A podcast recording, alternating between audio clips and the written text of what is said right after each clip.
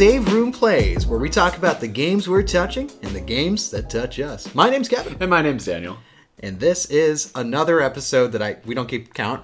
No, I think we're in like the 10, 10? somewhere. This is probably episode 14 or 15 of Save Room Plays. to the tens. There's no numerical chronology of it. We don't care. These are like vaporware episodes. doesn't matter. It comes at you hard and fast and loose, mostly loose. Mm-hmm. Well, guys, we're here to talk about video games. This is Save Room Plays. If you aren't familiar, because it's been a few months since we've done one of these, we Yeah. usually talk about video games that we're playing currently. Um, but we've also been kind of absent uh, from the news sphere for a little bit because we had done a movie podcast that is currently up so go check that out on soundcloud.com slash save room show um, but we had also just done a few news episodes kind of like leading up to that moment There's a lot of news. and then we moved so we kind of took a two week little stint off um, Welcome to my recording studio, by Yeah. the way. We actually have a desk now. I'm sitting at a desk with Daniel. We're recording as if we're in- Professionals. professionals in the hit show Frasier. exactly Is what it is. So we took kind of a bit of a absence from certain standard regular save room podcast recordings. Sure, whatever the fuck. But We don't get paid.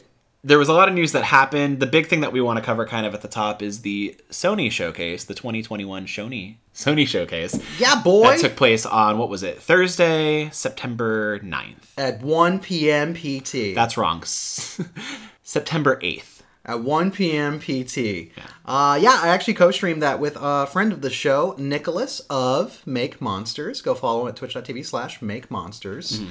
Uh, and had a lot of fun. I like doing the co-streams with Chaboy, is what I'm going to call him from now on. Yeah, that was cool. I like when um you guys do those little co-streams. Whether I mean, he did E3 right where he hosted and you kind of uh, Yeah, we, in on. we did a few E3 things too. Like we Mm-hmm. did uh, whatever Xbox did, which was a cool show. Redfall got announced there. Remember that? That was great. But yeah, this was I gotta tell you, this is a strong fucking show. This was a strong showing, right? Mm-hmm. There was uh there was things that obviously I adored. Mm-hmm. Uh and then there's some surprises too. I was like, you know what? I'm I'm very keen on whatever the fuck this is. I like that Sony is kind of doing these, and there's kind of like a differentiation between how they show up now in their showcase spaces, right? They have their state of plays, which is usually like kind of deep dives and sizzle reels of games that we might already know are in hmm. development, with kind of a cool tease here and there. But Yeah. their bigger announcements for like kind of future slates are usually announced at these showcases now, because like they have since removed themselves from E3. PSX isn't quite a thing yet. I know there was kind of rumors that it was coming back. So they're kind of like inserting themselves back into their own space but in a kind of controlled way and I like it because when you sh- when they show up for something like this you know they're showing up with purpose it's not like the old E3 days where like Shawn Layden's like well yeah we're showing you Spider-Man for the third time but like here's 10 more minutes you didn't see before it got kind of redundant Glad they time. figured that out. Yeah, so I'm, I'm with you. I think this is a, a pretty strong showing.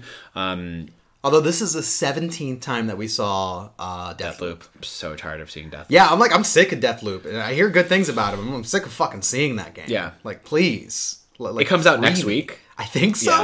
Yeah. I think Um, so. I, Early previews from like media outlets, like kind of funny. They spoke pretty favorably favorably about it. Um, they got five hours of like a hands-on preview with it, and it's interesting because it's one of those games it is a game. Where every person who plays it Yeah. approaches it differently, right? So everybody's five hour slice is going to be a little different in terms of how they like do their kind of play flow of like approaching levels and bosses and stuff.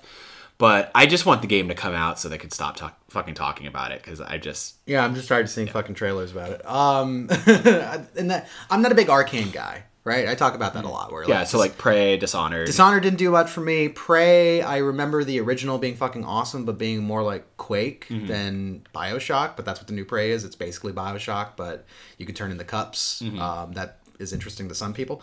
but yeah, that, that didn't land with me as much as I wanted. So I'm, I'm still waiting for, like, I can see that Arkane has like a lot of uh, how do you say that je ne sais quoi uh, when it comes to game design, especially since you know they're not trying to make bangers. When they were talking about this game, they're like, "Don't worry about our sales. Like we're trying to make something that's like uh, a little more substantial of a meal, a little more complicated texture, right, than trying to give you fast food."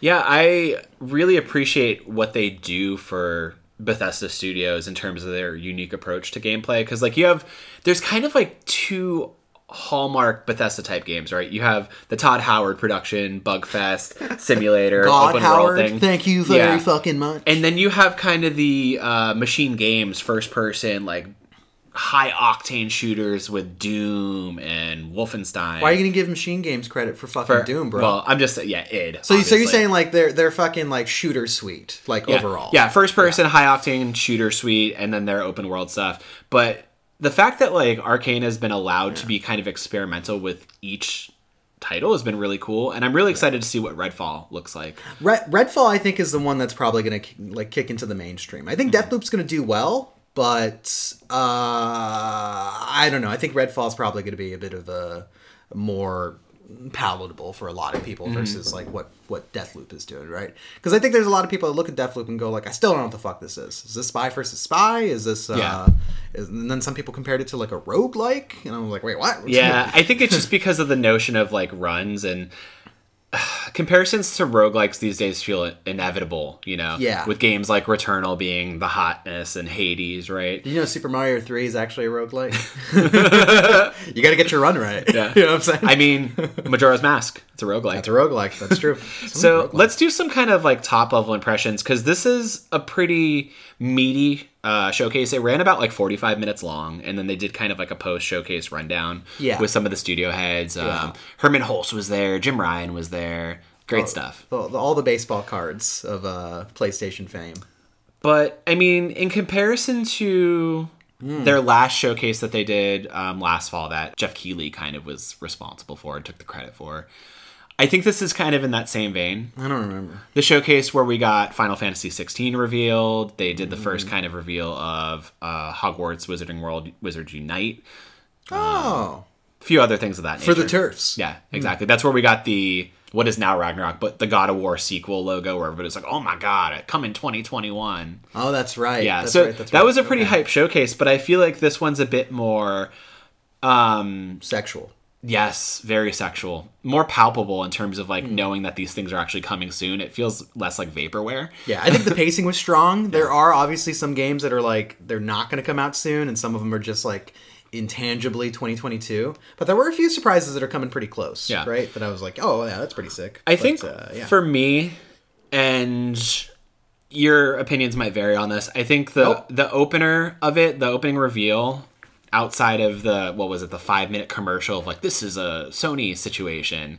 Uh, oh, that was weird. No, can we? No, no, no. We're not going to skip that. Yeah. we need to talk about this. Yeah, so what is did- this fucking Matrix cyberpunky fucking the future is driven by chess kind of shit? Did somebody watch Queen's Gambit and was like, we need to like Yeah. market this? They're way? trying to get on on that hype, and then the Matrix Resurrections. Yeah, I was like at first. My first thought when I'm watching a showcase is, "What game is this?" Yeah. And then when it slowly dawns on me that it's not a game, I get mad. Well, because they did the thing in the beginning where it's like this is captured using PS5, and it's like No, it's not- No, yeah, this what? is live action. Yeah, yeah, and like me, me and Nick were watching, and like you know, we're looking at like a tiny stream, like on our laptops and whatnot, and I'm just like, "Is this a game? Are those graphics? Oh, graphics are really wait, this is live."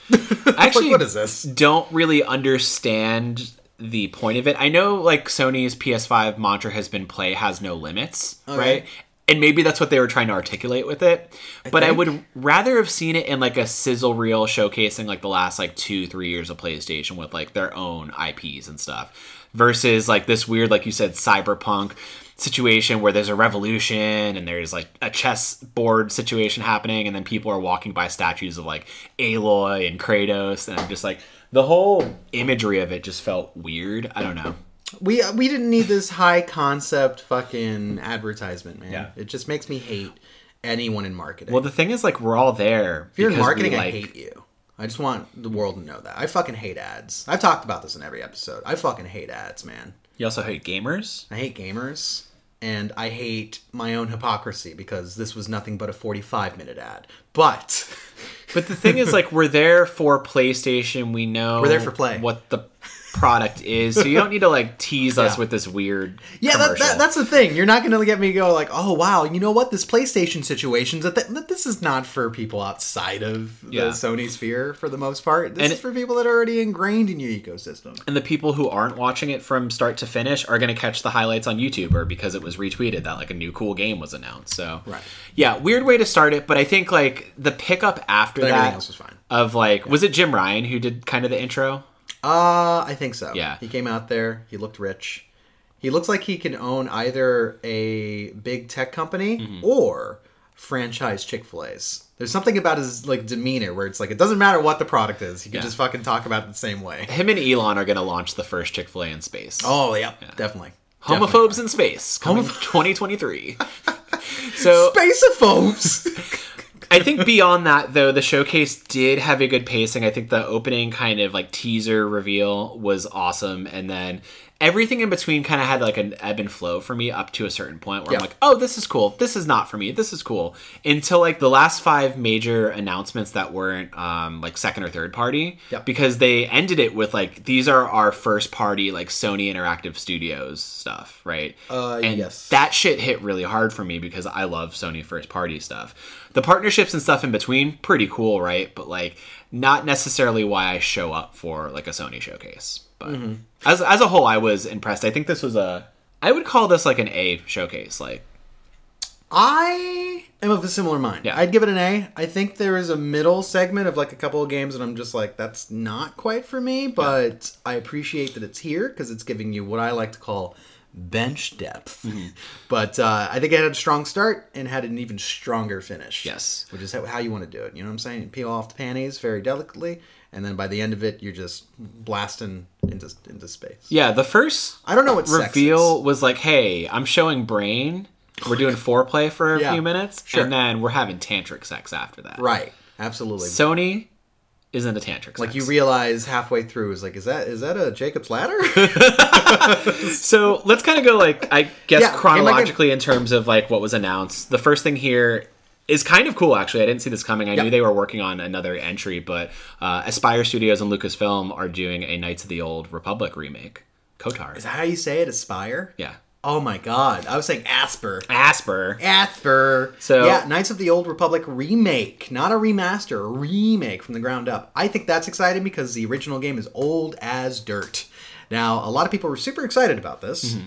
Uh, and in fact, like they didn't really show anything. It was just an announcement. It was just kind of like, like uh, you just heard Sith, Sith, Sith, Yeah. Mm-hmm. the Jedi, the Force, and then it was a logo, and everyone was like, "That's my game of the show." And I was like, "What the fuck?" It's pretty nuts the way people get Yeah. excited by certain things and just be like, It's a concept. that's my game of the show. It's like, well, that's something we're not going to see for quite some time, and I get it because KOTOR, it was originally done by Bioware, right? Correct. People love that game. Yeah, like that idea of like this is a Star Wars RPG. RPG, Yeah. with like I could be a Sith, I could be a Jedi, I could play it in between. It was Right. like so cool for people. It's one of the um, formative games for BioWare's identity. Yeah. And that's why people like very much there's a lot of respect and love for it. right? So, I am- And part two as well. Obsidian did part Yeah. two. Uh, so I, I think it's only natural that maybe one day we'll see a remake of part two. But That was the shocking thing, knowing that Obsidian is now in um, Microsoft's wheelhouse. Mm-hmm. That this was coming. Like I figured that this would have happened with Obsidian at the helm, not like Aspyr. well, why? Um, I don't know. I why just, Obsidian over like uh, BioWare taking a crack again? You know? Bioware's got their own shit they need to clean up. They have Dragon Age Four that might come out someday in the new Mass Effect. yeah. And then they probably did the pre-work for Chapter Eleven. You're right. So, so fuck, you thought about it, right? So I figured if anything, like yeah, they would have gotten maybe pulled for that at some point. But I like that it is kind of a new studio uh, coming into the fold of it. Um, Sam Maggs is coming in as a writer for it as well. She had a good joke on Twitter, by the way. Says she said, "I finally get to work in a Bioware game." Obviously, Anthem was not that. Yeah, so this is super cool. I've never gotten to play it, and I'm interested in what this looks like in kind of a modern, in the framework of modern game design. Right. Yeah. Same. I, I only played a little bit of it when it came out. I played it on the Xbox Mm-hmm. originally and didn't get too too far into it. Um, because even by the time I got to it, it was kind of like a little antiquated. Mm-hmm. So I am glad to see it being remade from the ground up. This next one, however, Mm-hmm. fucking, I was like, "What is this? This is I need it. I want it. It's mine." Mm-hmm. Project Eve by a Korean studio called Shift Up. It looks like a Bayonetta slash Devil May Cry kind of over the top hack and slash where you're fighting weird monsters in the future. Like something that Platinum Games would do. Yeah, exactly. I'm pretty excited about it because it like the they showed just pure gameplay the whole trailer, And like the whole time, me and Nick were like, "What is this? What is this?" Like, yeah, I want to pick that up for sure. Uh, no idea of a date on this one, but it looks sick as fuck. Yeah, I was pretty impressed by what I saw, um, and I was kind of like everybody else, where I'm like, well, you have this leather-clad uh, heroine with long hair. Is it a Bayonetta clone? What is it? Yeah. But like the gameplay looks really, really cool, hack and slashy, like you said. Some QTEs I saw here and there in terms of like delivering final blows and stuff like that. You're cutie. Hey, thanks. Um, but yeah, this is really, really hype. Um, haven't ever really heard of Shift Up, Nope. but That, yeah, but this apparently they revealed this in 2019.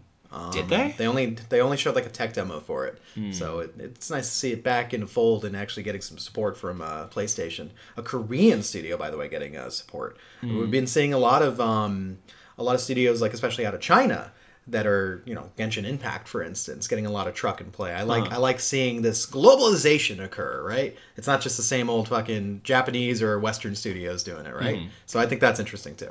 So, Next one on here, which I kind of got more hype for as the trailer went on, is from Gearbox, Tiny Tina's Wonderlands. Yeah. Coming out March 25th, 2022. This is brilliant to me because, like, a trailer and the way it's cut can make or break a presentation for a thing. Right. They cut this trailer with a song by a band called Baby Metal. They're like Mm-hmm. a J metal band with like three like you know, female singer is backed by a metal band, and it's just like hyper energetic and really fun, and like the way it's cut with the gameplay is just it was, it was brilliant. So kudos to whoever put that trailer together. Yeah. um, and it got me excited for the concept of just being back in that kind of Borderlands world uh, from the mind of Tiny Tina herself.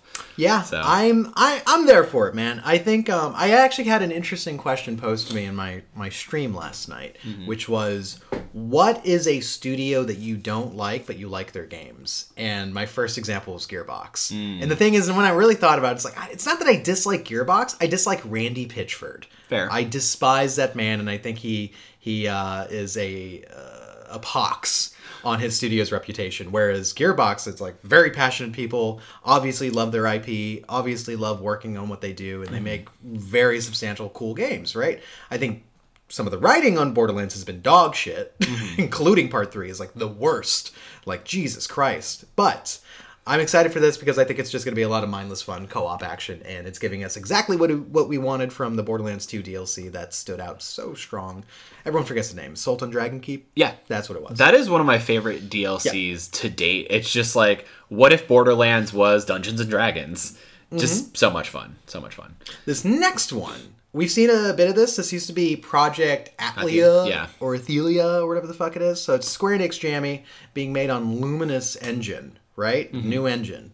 Uh, it's called Forspoken now, and this was a really cool trailer for it.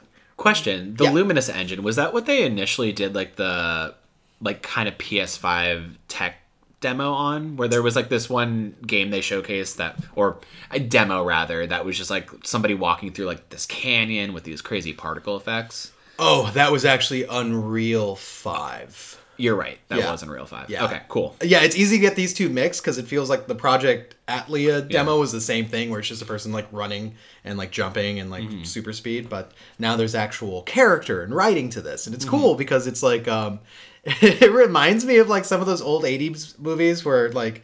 Uh, how would you say like Princess Bride style, where it's like here's modern day, and then the character either like, or or, sorry, like Labyrinth. Here's modern day, but then I go into a fantasy world. Yeah, kind of set up. like a fish out of water situation where it's like I'm learning myself in this new world and discovering my powers and my inner strength. Right, and and no wonder that it gave me that '80s vibe because Gary Whitta himself, the Rogue One, is Oh! writing this fucking game. In addition to Amy Hennig, is writing this game as well. So that is a dream team. right That's there. so cool. Uh-huh. I didn't know that. I Yeah. knew uh, Gary Whitta was obviously going to be a part of it because he's very vocal about like what he does on Twitter. Yes, and obviously the the kind of funny best friends do a good job at like holding him up. Right. But Amy Hennig, wow. Amy Hennig, yeah. What's the last project she worked on that was actually finished? Was it Uncharted? Uncharted Three. Yeah. Wow. Yeah, I mean, well, technically four, but like I don't I don't know how much of her writing like made it into the final product. I was under the impression that that was mostly Neil Druckmann and Bruce Straley it was, but she started the project, but then she left. Okay. Um, to do that Star Wars game. which also got shuttered. Yeah. yeah, yeah. It- It's it's been a bad time. Then she started her own studio. yeah, there's a lot of stuff going on. but Forspoken really didn't do much for me. what? Yeah, I kind of just awesome, saw it and I was like, oh, this is it looks cool. it's eye candy. combat and fucking jumping around and the locomotion and it just has that sense of Spider-Man speed too. You know, it fit, yeah, I know, right, Clementine? It, like it has that Spider-Man speed to it. Sure. You know what I'm saying? Come on, man, you got to get in that Forspoken. You got to get in there. You're gonna play it. You're gonna love it. Let me ask you about this next thing. Pl- play it and love it. Are you going to play and love this Rainbow Six Extraction from Ubisoft coming January 2022? Nah. Yeah, they showed this at E3. Um, Yeah. Because if there's a few things that are known that are going to happen in a year, right? Seasons are going to come. You're going to have to pay your taxes. Ubisoft is also going to release annual games They named Tom Clancy's Rainbow Six, and this one I it didn't really resonate with me then. It is kind of your standard military shooter with what like an epoch alien monster event happening. This is one of those things where, Yeah. uh, so this is based off of the Rainbow Six Siege framework, a game that everyone goes out of their way to convince me is very, very good. And I say, I believe you. I don't want to play it. I think Those Ra- could exist, right? There could be a good game that I don't want to play. Siege is like the most popular live service game right now. Like, What? That can't be true. It's one of the most popular live There service you go. That's yeah. true. it can't be the Well, for Ubisoft, we should say. uh, Like, that's true. I remember when it first launched, and then the years after, it's like, yeah, our concurrent base keeps growing and growing and growing. Yeah. It's definitely outlived like Division, because the problem with Division, specifically one, it's like it immediately ages itself when a sequel comes out. Yeah, and this sure. being its own iterative title, it just like you know kept going. But I guess so. Like the whole thing is like, what if Rainbow Six Siege, but like alien monster zombies? Yeah. and it's like, oh, okay. I don't know what crowd you're really trying to like fucking hit. Like maybe people that wouldn't pick up a boring ass. Uh, because Tom Clancy sounds like a dad's game. Like any game that has a person who you don't know Yeah. in the top, like Sid Meier. I was gonna say Sid Meier, Tom like, Clancy. Like immediately the kids are like, "This is fucking boring dog shit. I'm gonna floss in Fortnite," and Yeah. they're right. They're right to do it. That it is a boring thing to put somebody's Mark Echo's getting up. What does that mean? Who's Mark Echo? Why is he getting up? like fuck it, you know. But so yeah, are they trying to get get a different crowd and go like, "There's zombies and shit, bro"? You know? Maybe. I I don't know. You can miss me with it. I'm gonna I'm gonna skip this one probably pretty hard. I feel like a lot of people are gonna definitely sleep on it, especially because that sort of market is so. I feel like it's oversaturated. Yeah. That sort of like kind of multiplayer live service shooter sphere, especially because like Call of Duty Vanguard will have already come out by that point, and same with the new Battlefield. And I feel like people are just gonna be on those games probably way more. yeah, But probably. Rainbow but- Six does have its audience, like is very evident with Siege. So we'll does. see. Not for me. Um, not for me either. yeah, I got a, too many games I'm thinking about, and this isn't one of them. The one I am thinking about is coming October 5th. Alan Wake Remastered. I'm very excited. I've been, I've been wanting a remastering for a while Mm-hmm. on this title because it's, it's fucking old as shit now, right? It's at least 10 years old. They had well, what? It was an original like Xbox 360 game. Yeah. Yeah, It was a 360 title. So Not a launch title, but it was it was a title exclusive for that. They had teased this on Twitter first, I think on like Monday or Tuesday. Before they just the straight up announced. Yeah, which is pretty great. Yeah. people are calling it like Alan Woke because it's like, oh, modern day Alan Wake. He's gonna be out there like fucking doing stories on woke shit. I don't know. I'm super excited about this because I've never played Alan Wake. You gotta play it. It's. Um, if, you, if you like X Files, Twin Peaks kind Mm-hmm. of shit, this is right up your alley. If you like Stephen King, eh, or, or you like any stories where a novelist's ideas come true, then like this is good shit. You stole my story. I want that guy in the Alan Wake remaster. yeah, I missed that. But so I mean, my kind of knowledge of this game is obviously from you, uh, from seeing Nick of Make Monsters play it on stream because he, streamed played it, the yeah. first one and fucking great. A lot of licensed uh, music coming through on that game as well. Uh, Oh yeah, every yeah. Mm-hmm. chapter ends like a like a TV show basically, because like he ends up being a TV writer for the most part. yeah. I forget the name of the band Boa, who does the song like Duvet, did a song for that. Yeah, um, sure. but Control, they did an Alan Wake expansion, They did, AWE, which. which is not that good. No, it's fine. Like it definitely like intrigued me about Yeah. the world a bit more and the the setting of Bright Falls, but I think the way they did it could have been handled a bit better. I would have rather have gone to Bright Falls rather than going to this cross sampling. Definitely. Like model town of Bright Falls and being chased by whatever the fuck that thing was. Definitely, definitely. Yeah. I, I wasn't too keen on honestly any of the DLC for Control. Um, I I want to see. I want to play it again with the whole because I didn't do the remaster like you did that they came out with PS5. Oh, the Ultimate Edition. yeah, see how it feels like all integrated at once. so good. Yeah, yeah, it but- feels perfect.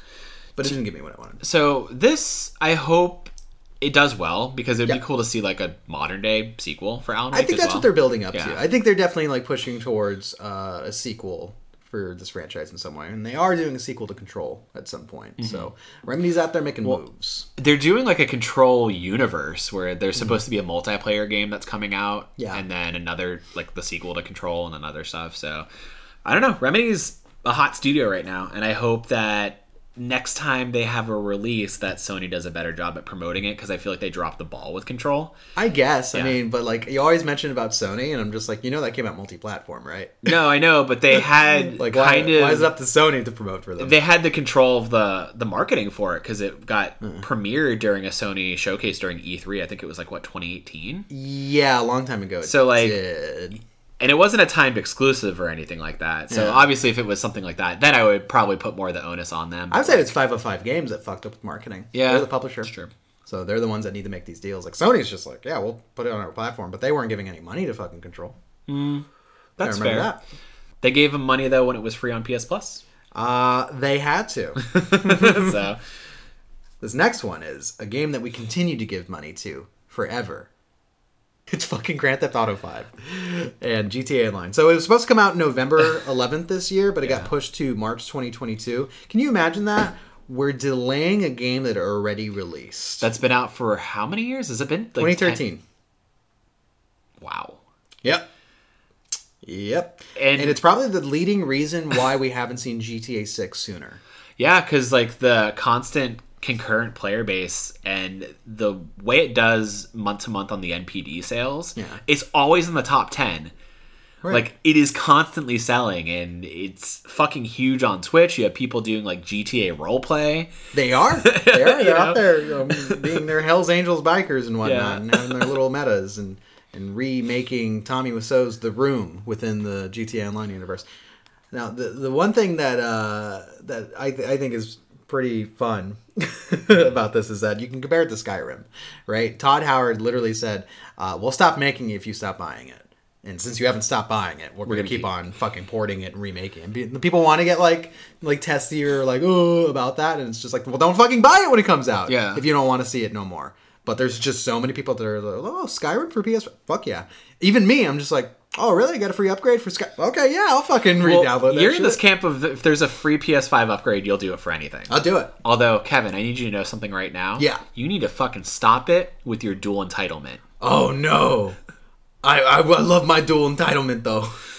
That's the funniest fucking thing. And I feel like, yeah, oh, we dude, need to talk about that during a, a Sony showcase where they're basically slapping gamers' hands and saying, hey, just because the idea of free PS5 upgrades is a thing in your mind, it's not actually going to be a thing. We're going to charge you for these things. They're just trying to see if they can do it, right? Yeah. Because I, I think it's I think it's pretty funny. Like even the price hike for PS5 games versus like something that's on PS4 is completely arbitrary and completely controlled by the publishers. Mm-hmm. Do you think they're giving more money to developers to make a PS5 version?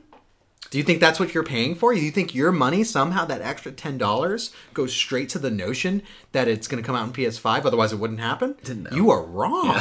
You are wrong if you think that's what's happening. It's literally just the publishers going like, "Let's see if we can do it. Yeah. Let's see if we can move the needle a little bit." And then if people backlash, there you go. So the free upgrade situation is egregious because Sony's main competitor doesn't fuck around like that. Xbox ain't asking for extra money for upgrades. No, they're doing the easiest thing to introduce people into their ecosystem.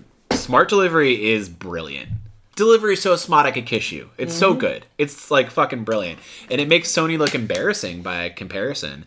I know they're trying to posit themselves on this very like luxury AAA studio that puts out hits and that if they're going to re-release a thing, of course you're going to pay for it because Mm-hmm. you love being in that ecosystem, but I don't know. It's just kind of I think it's a misstep, right? and It's a it's going to be misstep. One of the few things that might cause them to fall behind in terms of the competition Mm-hmm. overall. I think they're still going to keep pumping out hits that are going to sell better than Xbox games. Hmm. Um, it's also hard to tell how well Xbox games are selling because of Game Pass. Sure. But it's just like in terms of the public favor and consumer bases, you're not looking great. No, and Yeah. it, it's definitely a reputation play, right? They want to look better, and they are succeeding. Xbox, I mean. Whereas Sony, like, they look like a bad guy with every move. They, they just keep on feeling like just the fact that they won't like let it go and be like, here's just a free upgrade, just fucking, you know, whatever. Be mm-hmm. pro consumer about it. Will always make them look like they have an unforced error on their mm-hmm. hands, no matter what. So Yeah, it sucks. As much as I love the ecosystem, I, there are a few things that I won't jump on, like looking at Ghost of Tsushima Director's Cut, which we're going to talk about later in the actual like what we're playing segment. I don't want. tuned. I don't want to give them more money for a game I already bought full MSRP. it just it's stupid. Well, no. See, what you're doing is you're paying for the upgrade and you're getting this extra content. So uh, you know it shakes out to being something that's really substantial. Sure, sure. Dan- Daniel, you understand? It's a prestigious. Pro- it says director's cut because all this content was obviously cut. it was on the floor, and we put it back in because we're good guy Sony. All right, yeah. Thank you, Sony, for the sucker punch cut. I appreciate it. Anyway, Anyway, next game on here. Talk to me about it. I'm the worst person to talk to you. Talk to me about it. Ghostwire Tokyo. Tell me about your Tango excitement. GameWorks coming maybe in 2022. Potentially. uh, yeah, so I was excited about this game initially when it was um, an Ikumi Nakamura joint. Why? Just the idea of her previously having worked with, you know, Capcom and, you know, Kamiya and just putting out like really great stuff in terms of like Okami, of like just, you know, knowing her touch and her um, vision as like an art director and kind of the initial stuff that we saw with it or that was hinted at with it, I was really excited about it. And, you know, she seemed like a very enthusiastic person behind the whole campaign of the game. And it was awesome to see that sort of energy about a new thing. It made me more excited for it by association. But then her and then a few other people leaving the studio, it obviously like speaks to why this game is taking a while to come out because like changed hands and people it changed hands and then obviously i think they probably had to restructure like what the game was even going to be in terms of plot and maybe some of the art direction um, but for me like the overall tone and vibe of it just something about it is missing the mark Doesn't strike for you? yeah this kind of like neo tokyo kind of cyberpunky kind of paranormal horror stuff like Yeah. it's it's those are all great elements but like But you don't like them. something about like the um, the graphical style and then Yeah. the gameplay like i don't know what this gameplay is going to be Gotcha, it's gotcha. first person but like it doesn't really look like A lot- something A lot of hand gestures going on here. yeah i just don't know that like it looks intriguing for me i don't know Hmm. It is definitely a if if you're not like immediately taken with the fact that it's like Tokyo and like Neo Oni and stuff like that, Yeah. then yeah, it's not gonna land because I love that they, shit, They're but- not really showing like so what the fuck is this game, right? They they this is the most gameplay they've ever shown of this thing, and I'm still like I don't know what this is, right? Um, but I my mind is more open to it. Like I I don't feel as closed off to the idea just because I really enjoy um, Tango GameWorks. I like I liked uh, Evil Within? Evil Within one and two. I do kind of in the back of my mind. I'm just wondering like why didn't we just go to three? Evil Within 3 Mm-hmm. versus like why did they prioritize this? Like what is it about this game that spoke to them and why do I want to do it, right? So, I'm waiting for like literally like just like don't give me a tone trailer. Give me gameplay. Like gameplay gameplay. i mean this was definitely more of a gameplay no, but you know what I mean. I want a but yeah. demo, dog. Yeah, I mean, we got a lot of games that are coming up that we saw a lot of gameplay from, and even a game like Project Eve that was initially a work in progress tone trailer, then to show like two minutes Yeah. of full gameplay. It's full like, gameplay. fuck. I want gameplay. Show But- me a level. But again, it speaks to like how probably troubled the development of this game. Show me a level. Uh, I'll take you to Tokyo. I'll show you some Tokyo rules. You, you want to see some shit? I can show you things. Yeah. I can show you things you've never even seen. Not even Malignant can show you the shit I'm going to show you. Oh wow. Yeah. I, but I fell asleep during it, so apparently my mind doesn't want to see So- abject horror. yeah, I don't know. Like, I Yeah. really can't speak to it because I'm not excited for it. But Okay. are you more excited now that you've seen this kind of deeper trailer? I guess so. Okay. Like I'm I'm interested in the game no matter what, right? Like Because if it's a game that's coming out, it Right. has your interest. Yeah, because because I do have an investment. Shinji Mikami is the head of that studio. He created Resident Evil, so I have to fucking keep my eyes on what this dude is doing, uh, and figure out if it's going to be for me. So that that's conceptually, I'm more excited about this game, knowing that he's made great games after the Capcom era as well, right? Yeah. But seeing him branch out is also kind of exciting, where it's like, oh, you're not doing another fucking Resident Evil esque game again or RE4 esque game again. Mm-hmm. You're doing something else. that's exciting. I want to see what that shakes out to. But yeah, I, I literally just want to see a demo and be like, so what am I doing in this game? Exactly. Like, am I fi- like, what is the melee like? You know, because it looks like melee. Is it? Yeah. So we'll we'll figure it out next year. Hmm. Well, coming this year, next hmm. thing on here, I love coming. Marvel's Guardians of the Galaxy and Eidos Montreal Square Enix joint coming October 26th. Look at that. Um, this trailer, honestly, it's hard for you to sell me more on this game because our first reveal at it was like 10 minutes long. yeah. It So we already saw a lot of like how Peter Quill and his Guardians are interacting, what the gameplay looks like. It was Mm-hmm. almost too much for a Square Enix showcase when I wanted so many other things that I didn't quite get. But yeah, seeing this additional trailer didn't really do much for me. Mm-hmm. Um, I'm actually not like super hyped on this for some reason. I think the gameplay looks cool, but Mm. something about its attempts at humor uh, is really not landing for me. Mm. Um, and I also don't really love Peter Quill as a character. I agree, Daniel. So- Video games aren't funny. It's true. They're not, for the most part. Their attempts at humor are juvenile or stupid or stilted because I'm looking at a fucking cartoon that can barely, like, animate correctly, make a joke. I don't know. Borderlands 2 made me laugh. What? I mean, it made me laugh a It was times. clever. Yeah. So the problem with a lot of these I'm struggling because these- Borderlands 2 bred an entire type know, of of humor in the memes and fandom idiot that is just con like culture. horrible. Meat bicycle. I'm like, shut the fuck up, yeah, please. for sure. Please. I know you had to have. It's like Rick and Morty. Rick and Morty is really clever. Its fans are fucking dog shit stupid. Are you saying that them. Borderlands is the Rick and Morty of games? Yes, yes, I actually, I absolutely am. We finally got there. took us fucking 10 years. but I think there's a problem with uh, comic book games in specific Yeah. where like they just tr- like they try and do humor and it rarely lands for me. Like Avengers, the Avengers one-liner humor never lands and, I love my Unibeam. and it feels like this uh, Yeah. is the same thing. So No, yeah, there is definitely some dead moments of humor in this where it's like, okay. gameplay looks cool though. Gameplay does look cool. Um, I think it looks neat. Um, I hope that this is a redemption in the Squeenix arc of their Marvel partnership because obviously Avengers went super south. Hmm. Uh, but yeah, and the fact that this is more single player focused than anything is um, mm, probably a chance for it to be a little bit better. But the fact that it came out, it came basically out of announced this year, released this year, like I'm a little worried for like how fast this fucking game turned around. Right? Like how substantial is this experience going to be? um or as far as like just how good is it going to be is my big question Well. So I mean, we'll get our hands on it pretty soon the scope is obviously like super reeled in in terms of it being a single player game versus being the multiplayer live service experiment that is Marvel's Avengers. yes So, I mean, the ongoing scope is step yeah, the scope is obviously like severely reeled in, which is nice, and we'll probably get a tighter experience with it. But like, I am curious to know like how long is this game going to be, stuff like that. we'll But- see what it is i'm interested are you excited for it though? uh i'll pick it up Okay.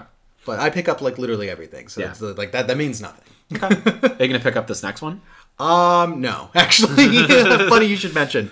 So, Vampire: The Masquerade Blood Hunt, uh, coming out in 2022. I actually got hands on with the beta for this game on PC, and it's okay. It's not for me. It's a battle royale with like cool kind of locomotion, like or like uh, traversal in the game, where like you can jump around buildings and stuff. But it was just like that seemed to be the only gimmick that worked. Everything else in that game just felt bad. Like it's mostly a third person shooter despite having melee components, but both feel aw- awkward and not baked out right. Um, yeah, I it, it missed me with it. And the fact that it's like tethered to the Vampire the Masquerade li- license like makes no sense because it's like there's nothing about it that's like even vaguely reminiscent of, of VTM. Yeah. Um, so and even the advertising, like the logo is like a fucking quarter for VTM, and then it's Bloodhunt as gigantic as possible. And so it's like, why did you guys even do this? Because like people that are into Vampire the Masquerade is traditionally like fucking RPGs, dog. Like, is it? yeah, Never nobody wants to fucking nobody wants a fucking battle royale bloodathon that are fans of the RPGs. Hmm. What people want are the can is the canceled Masquerade Part Two. That's what people wanted. I wanted that. I was like, oh, it looks fucking sick. I'll play this game. But until then, just go play Vampyr. Honestly, just go play Vampyr. With the Y? Yeah, the one Vampyr. Vampyr. Yeah, just go play that. Don't made that. So this next one is Deathloop. Yeah, We talked out about it. September 14th. this trailer showed us more of the same. But literally, I felt like I was watching the same trailer again. I was just like, oh, okay, hmm, whatever.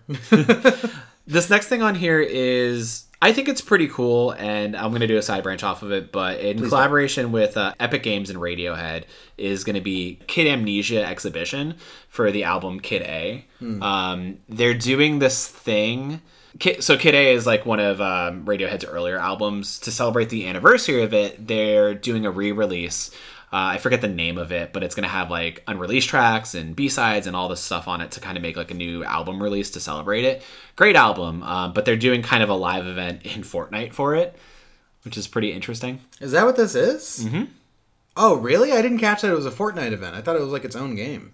Isn't Oh, maybe I'm wrong about the Fortnite thing because Yeah, obviously in my Fortnite. head, Epic Games, I think Fortnite. Right. No, it's its Um, own thing. But it'll be interesting to see what that is. Because what are you gonna have? Fucking uh, Thom Yorke going to the MLK exhibit in the middle my of God, fucking Fortnite? Like, having fucking Thom Yorke fucking he's gonna be flossing. flossing on in front of the fountains. yeah, I I really liked Kid A. I think it's uh, one of the hallmark albums of like 2000. It's, Okay. it's crazy that this album is like 21 years old at this point. I don't know why Radiohead's not like a big part of like my my Sonic youth. That's good, good pull right there. yeah, we were, like I think there's a couple of songs I like by Radiohead. There's not a full album that I like by them at all. Sorry, kids. There's Sorry, few- Pablo. Yes, there, there's a few like I kind of struggle to get through like end to end. Um, I hate Creep. I think it's one of the most boring songs ever to be released. I like that song. Um, but I think um, OK Computer, In Rainbows, and The Bends are just pretty great There's albums. one song on In Rainbows I like, and that's it. the rest is just fucking boring. Like you made this on GarageBand, but you get paid like like you made this with an orchestra. but it's cool to see Epic try and do these things that elevate, I guess, gaming spheres into new arenas, right? Like when they were showing movies in Fortnite and concerts, like Ari- Ariana Grande was in Fortnite. They did the thing with the MLK exhibit, which was kind of weird, um, which we didn't talk about from a few weeks ago. But like, No. I just, I don't know. It depending on what it is. If it's a listening party situation, that I think that's cool. I like it when Epic reaches out and gets slapped around in court. Yeah. And, and fucking has to pay millions Yeah, of dollars. that court- because they fucked around and found out. That court and then Apple has to pay happened. fucking millions of dollars too. They both lost. It was great. It was like You think Tim Sweeney is crying about it? Um, I don't know if he can cry anymore. I think when you get to a certain amount of rich, like tears or being distraught just don't happen anymore, right? I think he flossed too hard that his Yeah. tear ducts just permanently sealed up. They're just sealed up, dude. They're sealed up, but good for them. Yeah. What's the next thing on bullshit. here? Uh, I think it's is it Tachia or Chia? Chia. Tachia. This is a cool. This is a cool little game. Um, Mm-hmm. it's from a. I, I can't even say the studio's name. Uh, Awaceb, right? Yeah. they so it's this interesting um fuck there's so many words that i need to say about this but i literally need to look up like a description of this game It has so it's got a really interesting kind of like almost Disney Pixar animation style about it. Um here it is so it is a it's a considered a soul jumping game inspired Yes. by new caledonia culture Okay. which is like i've never seen anything like that in a video game Mm-hmm. but you play as a, a girl living on what looked like an island Mm-hmm. i believe and she can um, jump into random animals and Yeah. become that animal kind of like a warg. yeah but the game has like this you know it's cool like just kind of down key music and it's got like a very just a low key vibe to it it looks really cool yeah yeah it looks like a pixar kind of situation as a video game And it has like a guitar music mechanic about it too. which was very reminiscent of uh, Last of Us Part Yeah. Two, by the way. The same like oh, you Like the radio play with the chords, yeah. That which was really so really New cool. Caledonia is a French territory composing dozens of islands in the South Pacific. So interesting. Mm-hmm. Cool. It's coming to PS5 and PS4, which is interesting. Yeah, I, I think this is one of those things where I'm like, hey, I'm glad to see games like this actually get some support and show it up at a showcase instead of being like announced in the PlayStation blog to to forever die. you mm-hmm. know, uh, so it's pretty cool seeing that. I I I'm interested. I don't know when it's coming out though. Mm. Next year probably. Yeah. I imagine all games come out next year. Or in 2023. Yeah. I mean, there's a few things on here that like just got slapped in our face, but we don't quite know when it's coming. no idea, yeah, um, yeah. But it looks cool. I'm excited for Kena Bridge of Spirits, which I think comes out next week or the week after. Yeah, I was I was look that got delayed, right? did. So it's coming out end of September. Uh, so we'll, we'll see how that does. I I don't think that's really a game for me necessarily. Like the whole like. I guess it's like an action platformer or whatever. I'm just like it doesn't resonate with me, but I hope it does well. This next one on here Yep. Uncharted Legacy of Thieves coming early 2022. So it's basically a PS5 upgrade for Uncharted 4. Um, what was that game called? Thieves? A Thieves End. A Thieves End, and then the kind of standalone expansion game Lost Legacy starring Chloe and Nadine. Yup. Kind of cool to see them packaged together. Um, two great games, honestly. Like I think fucking Uncharted 4 is probably one of Naughty Dog's greatest accomplishments, Mm-hmm. uh, especially in terms of like tying up Nate's whole story. And then I like it a lot. I haven't played Lost Legacy, but I hear it's just so, great to see like It's these two good. characters interact and like the story that unfolds. It's very good. Yeah. The gameplay is really good too, and it's a little more open than you would expect. Like some of the open elements from a Thieves End, like are directly in that game too, where you're driving around like a jeep and shit, which is pretty cool. Is it valuable open world stuff? Because I feel like the problem with Uncharted 4 was like the open world was there, but like you're literally just exploring to find trinkets that don't really add much value. yeah, it's more of that. Yeah, okay, cool. yeah, it's, it's way more of that. Uh, I don't. What's a valuable open world? Like with side quest and shit? I guess or finding things that feel like they mean something to me. Because like the Uncharted games are you never find anything in Uncharted games that aren't just like here's a trinket. Like they never give you like oh Exactly. now, now you have an upgrade. six Drake. fucking games and the collectibles don't mean anything. At Yeah. least in The Last of Us, I'm finding comics that help me connect with Ellie or jokes that make me Uh-huh. laugh. yeah, I guess that's fair. Knock knock, Joel. Some more trinkets that make you laugh, I guess. No, you want to laugh at ancient civilizations? Is that what I'm getting? Wow. I think just I think you need to play Chia, dude. really open up your eyes. I'm gonna possess you and fly around the room using your body. Soul Jumper. yeah, I'll play it. I'll play it. I like Yeah. I like uh, Uncharted 4. It's interesting that we're living in this age where there's the the narrative has changed on Uncharted, where now people are flipping on it and going, actually, those games were bad. like I feel like I see it all over my timeline now, and like I get the criticism for Mm-hmm. it, right? Um, I mean, it's definitely about a colonizer. like Nathan Drake is a colonizer, a likable Mm-hmm. Murders colonizer people. He's a mass murderer. that straight up murders people. But hey, remember, Amy Hennig said as long as they shoot first, people are okay with it. Mm-hmm. And that's a true thing that happens in every game. They shoot first, and Drake goes, "No, come on, don't shoot at me." Oh, I guess I got it. And then he becomes a fucking like ultra murderer. Yeah. that's. But I get that. But it is interesting to see like what Janet Garcia be like. Yeah, these games are dog shit. Why do people like them? yeah, and that they're kind of overrated is kind of what it is. Yeah, I think that's that, that's what the story is. the the thread of like, oh, so she started playing, and this is Janet Garcia of uh, Game Onasis and Kind of Funny now, and does her own Never stuff. been able to pronounce that. Uh, well, if you ever listen to Kind of Funny, she says it all the time. I don't know what kind of funny is. So she started with Uncharted One, and she's like, I'm not really vibing on this, and like that, that. I think that's an easier game to like pick up and not feel because even with the um, Seems like people universally dislike one. Yeah, now, with but they loved it when it came out. Well, even with the remaster collection, it's like it didn't really do much for the game, and it feels very dated. And Right. Uncharted Two is kind of the known pickup point for like when the series gets good. So she Sure. was like, "Yeah, I'm playing it." Everybody's like, "No, hold, just keep on play Uncharted Two. It gets better." And then Yeah, she yeah, got to yeah. Uncharted Two, and people like, she's like, "I'm not feeling it." And then she's like, "All right." And then people were like. Keep holding on. Uncharted Three gets better, and then the same thing with Uncharted Three to Uncharted Four. And she's like, "Y'all keep telling me these games keep getting better, but they don't." No, and a lot of those games are very much the same. Yeah. Two and three are indistinguishable from each other. And I think like, Honestly. the story like beats are cool, but as a whole, it is just him being a globe-trotting murderer, stealing treasure from you know ancient civilizations and collapsing them in the process. and none of those trinkets are funny. Yeah, I think the only story that really matters is, is four. Uncharted Four. Yeah. So yeah. Honestly, I think so too. But yay, cool. They're coming back. Of course they're going to do this, right? Hmm. Now, the next thing was a goddamn surprise. A goddamn Bub, surprise. tell me about it.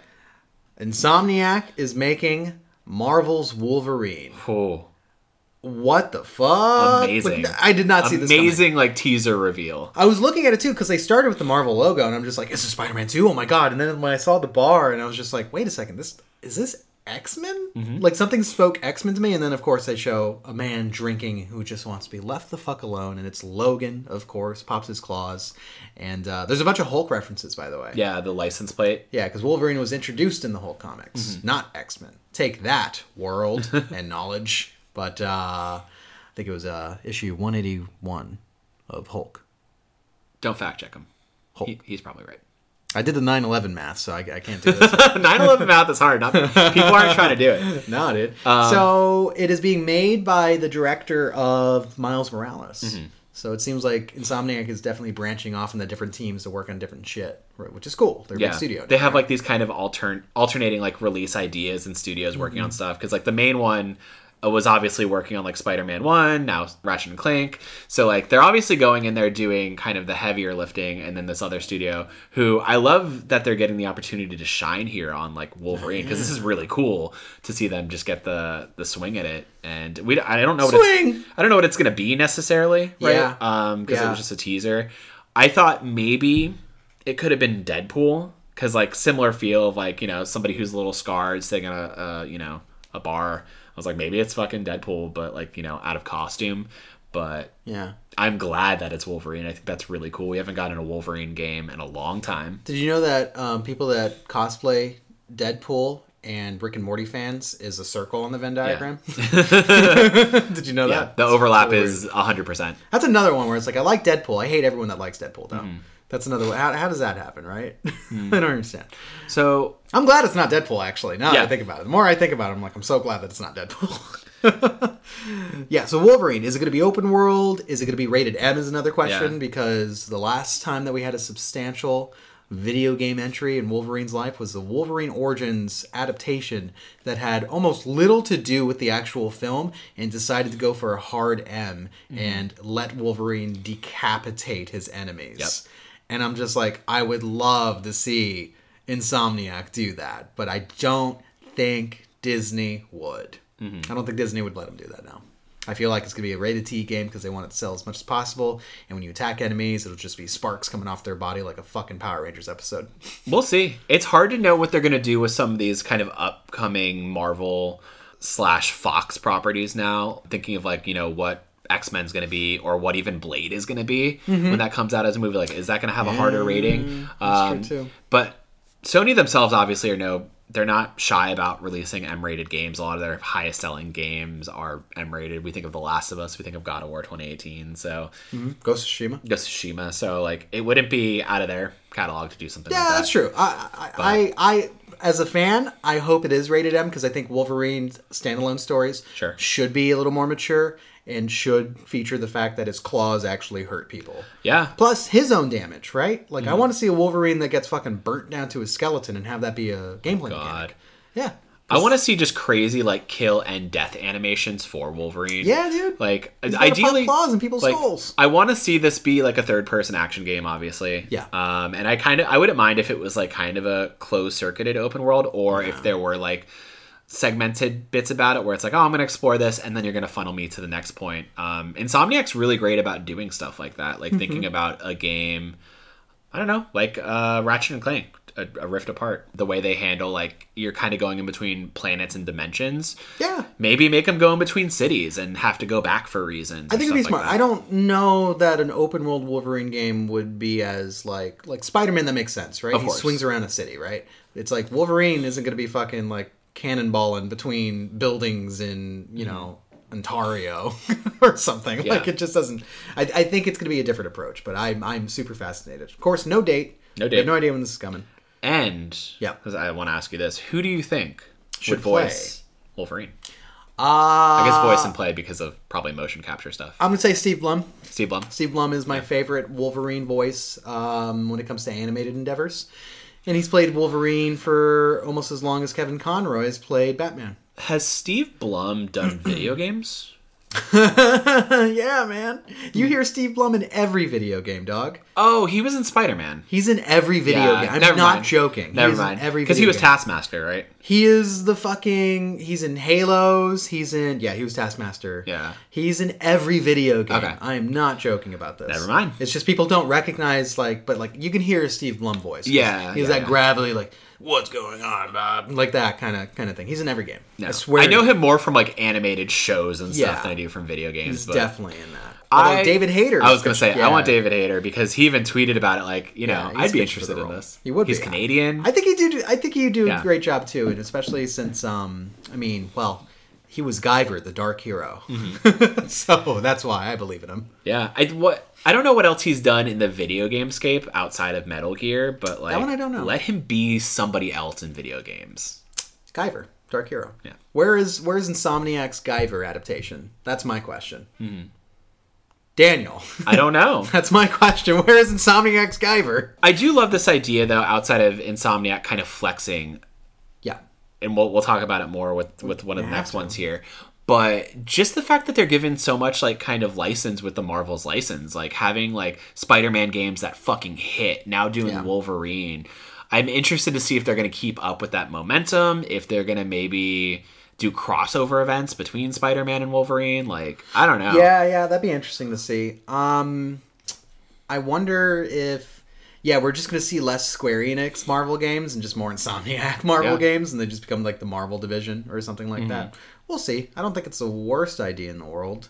Um, I would like another studio to try to make a good Marvel game, though. I mean, we got Midnight Suns coming out, Mm-hmm. Yeah, which is true. not something I don't traditionally would play, Mm-hmm. and probably won't play, to be honest with you, knowing that it's like card focused and shit like that. The moment Oh, that you told me is that it's like a card game thing, I was like, I'm done, I'm gone, bye. Oh, weird. Okay. Yeah, yeah, it's not an action game, dude. It's uh, it's Firaxis. They made fucking XCOM, so eh, whatever. Okay. Talk to me about Gran Turismo Seven. Uh, I'm gonna just hop on the fucking speedway and say, miss me with this. I don't like racing sims. I don't like a lot of racing games that aren't arcadey racing games. Um, looks cool. Looks visually stunning. Um, I know a lot of people are really gonna be into this. It's not for me.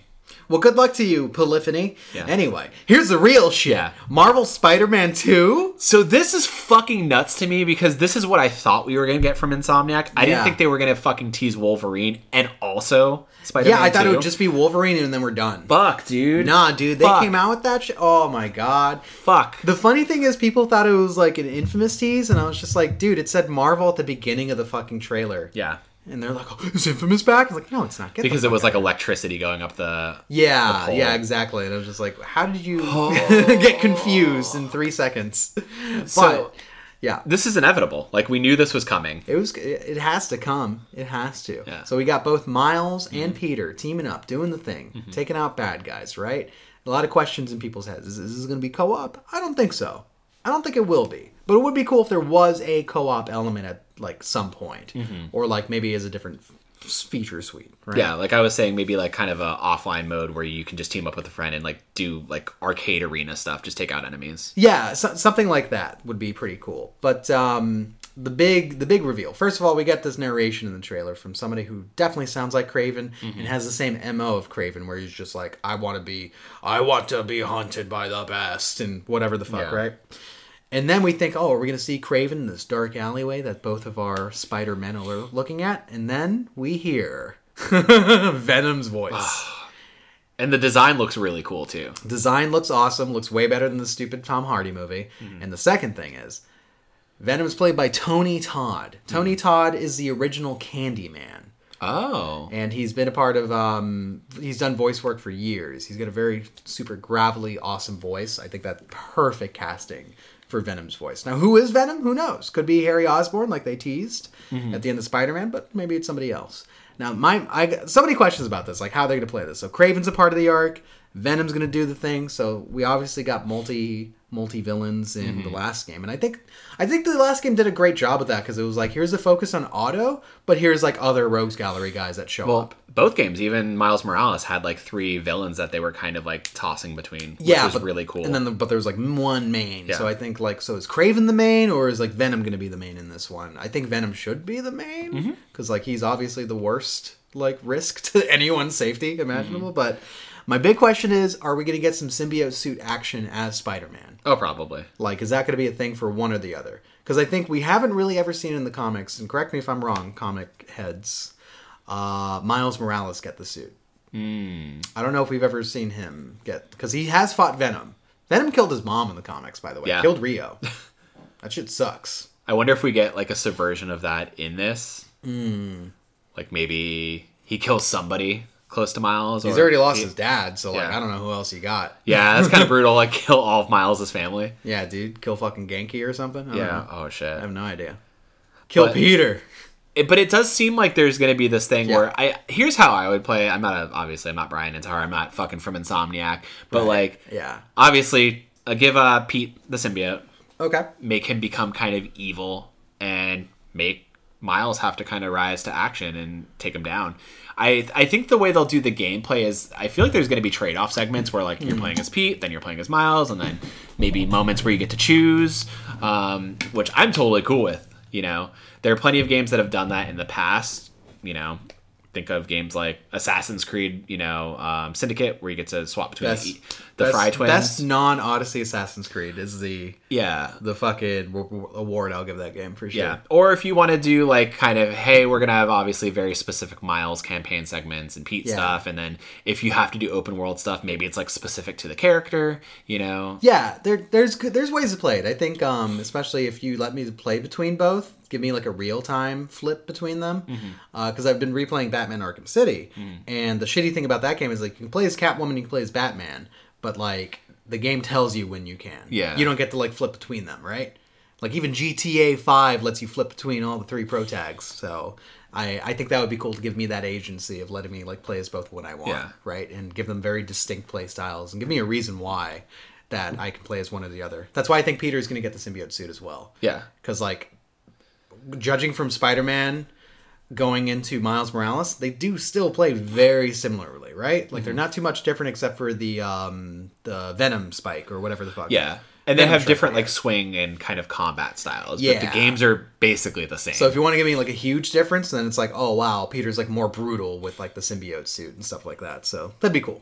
I want that. Yeah, I think the way they'll play it is is inevitably going to be very smart. I think it's going to be suave in terms of like however Yeah. they execute the switch up between the characters. And even if they did segmented stuff, like I said, I think it'll still really work out. Like I, I think of uh, The Last of Us Part Two and like the segments where you play as Ellie and Abby. Like I, that shit works. So Right. like whatever, however they do it, I trust them. However they do it. Insomniac has proved in the last three years since getting acquired by Sony that they are a studio that I trust with my life. Like they they have put out powerhouse title after powerhouse title. They have fucking skyrocketed to being one of my favorite studios. They put out quality work, and I think this is gonna just fucking be amazing. Yeah, they absolutely uh, they raise the bar Yeah. and then they hang their dick on it. Yeah. I think that's the mark of a good studio. Well, I love Spidey, Yeah, let's talk about a bad studio. But I love God of War. Yeah. So this got leaked ahead of the showcase. This is how Yeah. they closed out the showcase, which I thought was closer. Yeah, some people were saying that maybe they should have opened with it or whatever. Eh, no, Um, I but don't think I so. think this is one of those things where people have been waiting for it for so long. Yeah. And to end with it was brilliant. So we got like kind of a three minute reveal of God of War, now officially revealed as Ragnarok, which everybody kind of knew it was going to be called. Yep. Uh, Good name. the the funny thing when Cory Barlog did the reveal for it, like he had a God of War shirt and he had black tape over it, and he slowly peeled it off, and he's like, he's like, the call was coming from the house the entire time as you revealed the title, and I love him because he's just That's so fun at like playing up the marketing and being kind of like the heart of God of War. Yeah. Um, even though he's not like full director for this game. no, he started as director, then he Yeah. switched over to uh, what's his name? Williams, Eric Williams, something Williams. Mm-hmm. He was like, "Remember this name," and then I fucking failed. It's something Williams. Anyway, yeah. So new director. Um, this is a direct continuation of the last one. I think it's a few years after God of War, the events of 2018. Mm-hmm. Yeah, because Atreus looks older. He Yeah. sounds like a teenager. Sounds like those balls dropped. I'll tell you what. And then um, we got a small hint to him being Loki, by the way, Mm-hmm. uh, in the trailer because he had like the horns and the silhouette and stuff. I like that opening reveal of him bringing the the deer because it's cool. like it's a version of the original. Yeah, because like that was the whole mission where Kratos was teaching him how to hunt and track down a deer, and then he's like, "I'm bringing it to you." But yeah, the horn, the the symbolism of it. I mean, that was the whole thing at the end of the first game where it was there was a prophecy that Kratos came across that he was going to be Loki, who brought about the kind of the acceleration of Ragnarok, which ends the world. Sucks. Yeah, Yeah. fucking terrible, dude. Like but a rough stitch. this trailer was fucking hype, dude. Yeah, like it was a good mix of characters coming back. You know, um, you had Sindri, and you had I forget the other guy's Freya? name. Fre- You had Freya. You had Mimir coming back. Yeah, yeah, yeah. And then kind of just a, a look at new characters, right? Tyr, who is often referenced in the first game, is a character in this game. He's gigantic. He's gigantic. Um, He's real tall.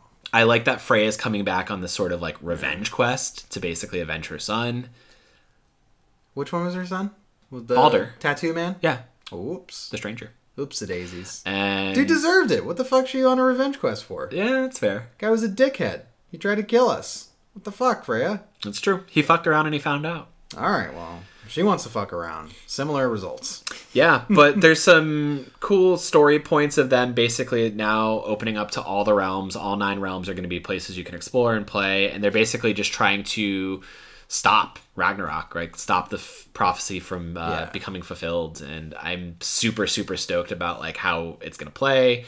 Obviously, the chains of Olympus are already available from the start. We see that from the trailer, and they're being used in interesting ways where using it for mobility in the world where he throws out one and it, he pulls himself towards like a cliff and then obviously using it for combat too Sick as so fuck. fucking cool to be man fucking sick as fuck. I'm What- into it. yeah whenever this game comes out it's going to be like my game of the year probably Yeah, absolutely. um, there's bobsledding which is pretty cool Yep, taken straight from Gears 5. Mm-hmm.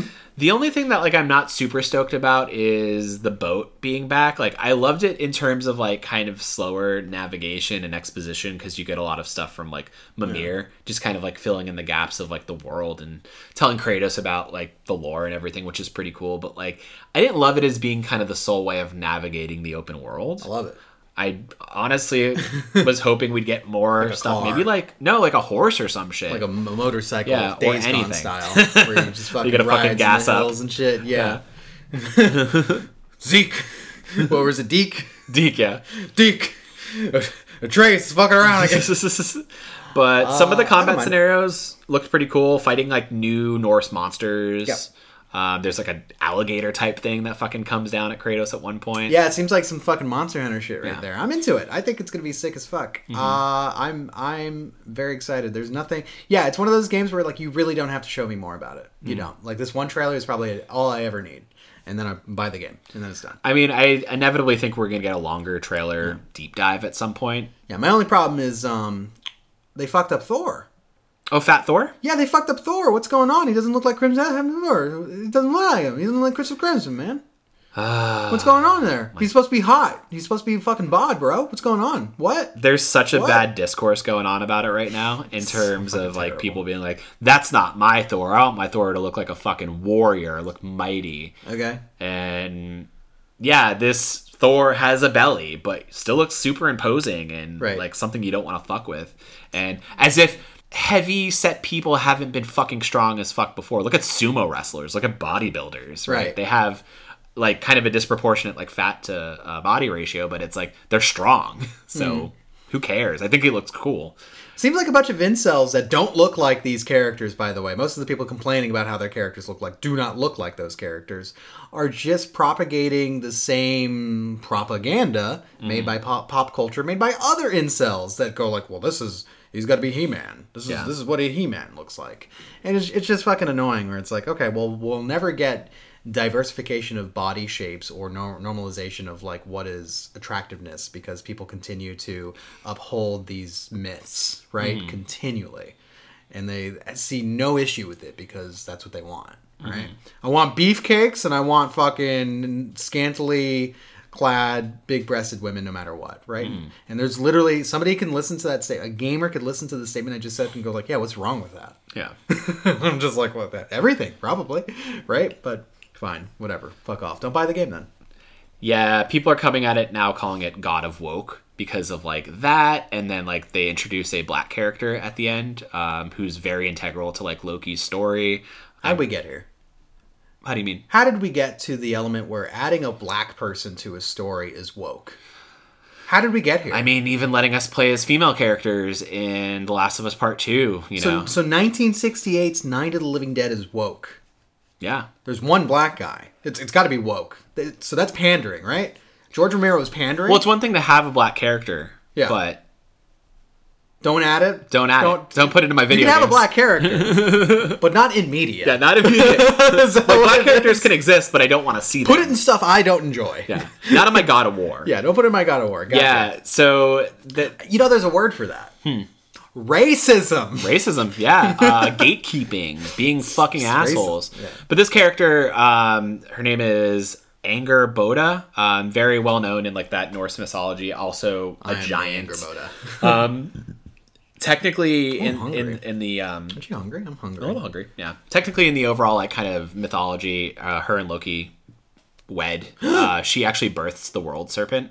Uh, that's not what I saw because it was a different person in the Loki show that they that he ended up with. I know. and it was different. technically him. I know you're crossing your mythologies, man. What do you mean? I know. So she births the world serpent and then like um, hell and some other uh, creature, but she basically brings about Ragnarok. So I think they're gonna subvert it in interesting ways. Yeah. But I don't know. I think she looks great, um, and a lot of people are being like, "Yes, this is a great set for representation." She has natural hair, and I don't know. It looks great. Hmm. So I'm fucking stoked for Ragnarok. I want to see God of War fight the God of War Tyr. I want to see Odin in there. I want to see fucking Fat Thor. I, I want to go like uh, actually let's uh let's take a second let's go to what the quartering has to say about this and then you just play a wet fart sound for about seven straight Yeah. minutes right like just diarrhea can you edit that into the podcast can you put it in there right now that's easy right Yeah, diarrhea sounds. diarrhea on loop I'm nervous that people are going to come at Sony Santa Monica for this game for like those two incident sorry those two instances of like Thor and this character and also like the boat mechanic thing where somebody today was like yeah they're reusing boat animations uh, reusing assets. What the fuck? I saw. Yeah. And of course like clockwork uh your your bigger accounts your games media accounts of course quote tweet this same instance that they disagree with in order to dunk on it and all it does is give exactly what the poster wanted i went to that man's account and he mm-hmm. straight up was talking about it. He's like, "Oh, this is my best troll tweet yet. Look how much attention I'm getting. Look, I got like three thousand followers." Mm-hmm. He doesn't give a shit about asset reuse. He just found something that would obviously get on people's nerves, and he won. And honestly, in those situations, I feel like everyone dunking on him looks like a fool because they're playing exactly into this person's hands. Yeah. that's the point of a troll, right? Just if you really want to fucking dunk on the dude, just fucking Screenshot it. Screenshot Yeah. it. Why do you got to retweet them, man? It's it's so stupid. It's like clockwork. It's like it's so easy. Like I, we could make one like that like right now. Mm-hmm. Yeah. Right, and just be like, oh, well, I don't know. The Spider-Man Two looks like an expansion. Just like literally do that. Like it looks like another expansion. People are saying that, Insomniac's too. lazy. Yeah. Right, and then like people will fucking quote tweet us and get fucking angry, and then because that's all that actually the algorithm wants. Mm-hmm. Right. It does not care about the content of the message. It doesn't care what if it's negative or positive. It just wants the things that instigate attention. Mm-hmm. right. We're just playing into it over and over again. I think it's just fucking silly. I'm like, sure, okay. This guy's an asshole. Whatever. Yeah, and sure, like a lot of his stuff is like Xbox, Microsoft positive, and like makes a presence of dunking on Sony and hating shit and like Cool. cool. Yeah, I think that shit is so annoying. That's a shtick, though, right? Like that's the play. He's doing it on purpose, right? And he's getting exactly the result that he wants from people that get irritated or annoyed or want to engage with it because it elicits a vitriolic reaction. Mm-hmm. Why play into it for fun to let the world know what you really think and what is just and fair? Of course, we know it's a stupid thing to point out. Of course, asset reuse happens. It's not a bad thing. Yeah, some of my is a direct sequel. favorite games are asset flips, and actually, that in my my thought of when this game would come out, like it's coming out sooner than I probably would have thought it would, just because they're using so much of the framework that Yeah. was already there. Duh. Same with Spider Man, right? Mm-hmm. Like, come on the fuck on. Majora's Mask, one of my favorite Zeldas of all time, hit a fucking 365 day release from Ocarina of Time to when it came out because it reused characters, it reused everything. Yep. Shit happens, gamers. Get the fuck over it. So But people, that's a problem. That's a problem. He he's not even arguing that. He doesn't care about that argument. He doesn't care about that factual truth of game development. care. He wants the anger. Yeah. And so for us to sit here and be like, "Oh, get over it, gamers," it's like it's not even the game. He's playing 4D chess, and we're over here arguing Well, about checkers. Here's the thing: when somebody lights the Yeah. forest on fire with something like that, there are other people raising their torches as well, saying the same shit, Yeah. echoing it. So Yeah. there are people that genuinely think that, like, yeah, this is lazy game development. right. You know, Maybe they should it's become Puddlegate developers then. all over again. Yeah. I just there's people out there that don't want to educate themselves, and I'm getting to this point where it's like, then why try to educate them? Yeah. Game development's hard. Um, Sometimes you got to do stuff like that. Mm. Sony's even sourcing another studio to help out with Ragnarok. Yeah. Or Sony Santa Monica, I should say. Uh, Raven Studios, I think they're called. Mm-hmm. So Oh, Raven's been around for a while. Yeah. Yeah, yeah, yeah. so the shit takes time, takes a lot of work, and if they need to cut corners to make an overall amazing product, mm. whatever, they're gonna do what they're gonna do. So Yeah, sure. anyway, Let's I just kill thought, all the gamers, dog. yeah, I'll get in there with my chains of Olympus and fucking just decapitate a fool. Mm, Well, if it's Wolverine, it might be rated T, so you can't decapitate anyone. so might, Mm, maybe. It's gonna be Sparks. No way to know. But anyway, as a whole, I think the showcase was super impressive. Hmm. Um, standouts for me, obviously, Wolverine, Spider Man 2, Yep. God of War, and uh, KOTOR. I think that's pretty cool. Uh, my list is similar. Yeah. I don't think KOTOR's in that list for me. I'm excited for it, but I'm not like super fucking like, oh my god, it's finally happened. Like I, I don't, I don't have enough history of KOTOR to like Yeah. go that crazy. Oh, I've never it. played it, but I think Yeah. it's cool to just get that modern take on it. Yeah. Um, I think I like Spider-Man Two is probably my my, my pick. Game of show? Yeah, game of show for me. But like, Because you know that's going to be a quality product, no matter what it is. well, I also love Spider-Man more than anything. Yeah, it's funny because like when 2018 Yeah. happened, when Spider-Man One came out and Mm. God of War 2018 came out, we were just like arguing about two games of the highest quality. Yeah. and like I think Spider-Man was your game of the year, God Oh, of yeah, War was mine, and it's like we're really arguing nothing because like they're both standout products. They are. They're standard products. Um, yeah, I think there's a lot of reasons why Spider-Man's always going to be like, like bigger love for me, right? Sure. Because I have investment with the character, obviously. Whereas like God of War, I was like, oh, this is a great game. This is this is a great, amazing game, right? But I didn't replay that game very much. Like I, I wasn't compelled to. Whereas like Spider-Man was like, I need to go back and feel that again because that felt so good to me. Yeah, few games feel as fun as Spider-Man does in my hands, and I'm interested to see how they're going to tweak the the swinging mechanics and make it even more like immersive and cool. Or they'll just, you know, it's all an asset flip. They Yeah, won't change anything. That's true. That's true.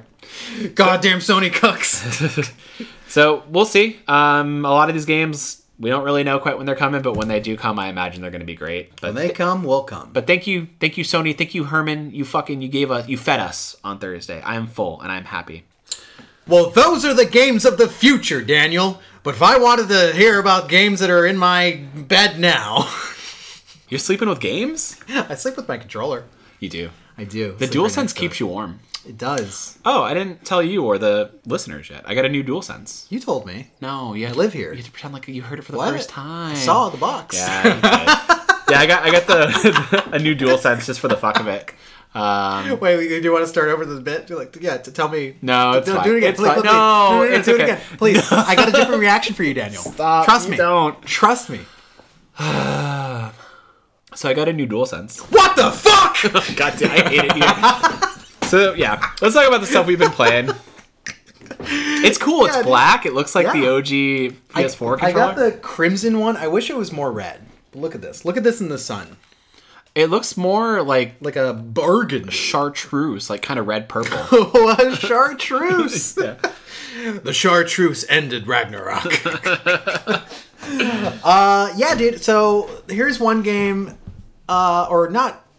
I mean, it is a game. I won't lie about that. Yeah. But yeah, the Avengers DLC, uh, War for Wakanda, came out, which brought with us T'Challa, Black Panther himself, played by none other than Christopher Judge. And The he does, a, Kratos. he does a great job. He does a fantastic job as uh, T'Challa Oh yeah, I think it's awesome. like I didn't even know it was Christopher Judge. Like listening, I was like, "Yo, he's so like baked into the role and nails the accent too. It's fucking great." But uh, yeah, this is um, one of the only content drops that we've gotten for this game in quite some time, right? Um, so we originally got extra characters. It was Kate Bishop was the first last year, and then I forget if Hawkeye came out last year or at the beginning of this year. I'm not sure. Yeah, it all kind of bleeds together. Yeah, and then I thought it was of a this year. drought for a while. I mean, they did extra like story missions around um, the Scientist Supreme and all that shit, Mm-hmm. and that's why we have a mission where you fight a billion Monicas, and it sucks. It's a lot of Monicas. It's really bad, really bad. It's like that one Lou Bega song where it's like a little bit of Monica on my mind, a little bit of Monica. On... she It's keeps just on coming loop forever. Fucking sucks. So I, I don't like that. But the War for Wakanda content's pretty. It's, It's hefty. It's, it's decent. Yeah. It's decent. I think um the new biome is really awesome. Going around like a very like lush kind of jungle is cool with temples and whatnot. And, and like the new base where you're in Wakanda. The new base is beautiful, yeah. Oh, it's gorgeous. But um, uh, the story is whatever. So the whole idea is that uh, uh after A Day, if you don't remember, it was when uh, the Avengers fucked up, stepped on their own dicks, And Cap got a died. bunch of people killed. Yeah, Captain America died. Looks like those colors do run red because he died. anyway. so what happened was it was the inverse. Wakanda used to be uh, open. Uh, its borders were open to the rest of the world, unlike the MCU movie. And when A Day happened, they closed their borders. And then this event, I don't think changed their mind. I didn't really catch whether or not it did. But the Avengers show up, and T'Challa decides to to bomb around with them and Yeah. beat up some uh, other robots. That's my favorite thing. There's new enemies, more, More but different robots, And there's corrupted tachyon rifts and things. You have to fight corruption now. And then there's well, there's spider robots. They added that, so that's different. Still um, robots. Klaw, Klaw. is a main villain now. Do you fight him in any like villain sectors? Pretty sure he's played by Steve Blum, by the way. Oh, interesting. yeah, yeah, it is Steve Blum. Oh my god, he's in every video game. Uh yes, there's a new Klaw fight. I think. I'm not quite sure. So the game does a weird thing where you can do the initial content uh, with the new character, and then like when it's on the war table afterwards, like the leveling is like up to fucking eighty, and I'm like, dude, I just started this character. It's gonna be forever for me to actually go back to Wakanda, which I think is such a stupid choice. Otherwise, you have to play the new content with your old characters. Yeah. And I'm like, what the fuck is literally everything you do is an unforced error, Crystal Dynamics. Or the thing that I find really stupid, where you have to launch this certain post game content from the main menu. so, like, you launch the game and it's like, it does a few tabs where it's like, play the Kate Bishop DLC, or play the Clint stuff, or play War for Wakanda.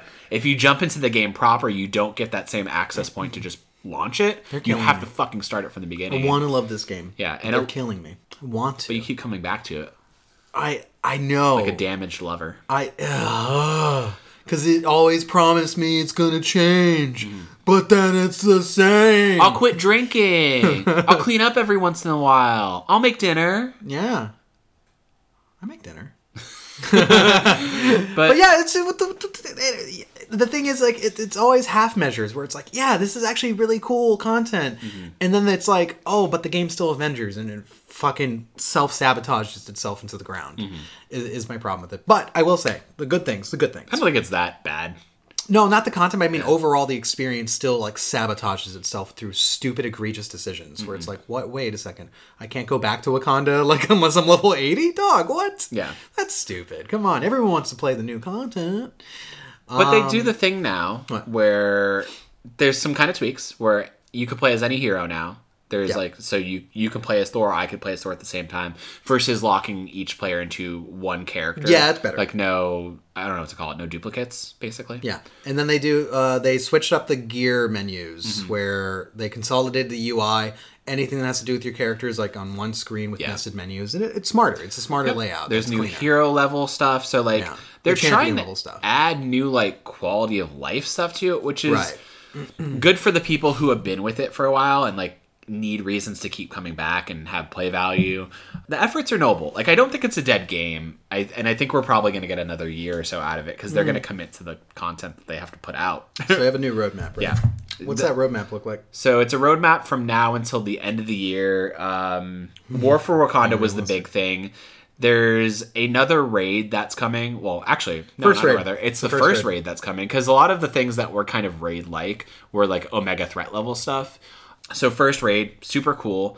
Um, I don't know who you fight in it. I don't think they've revealed that.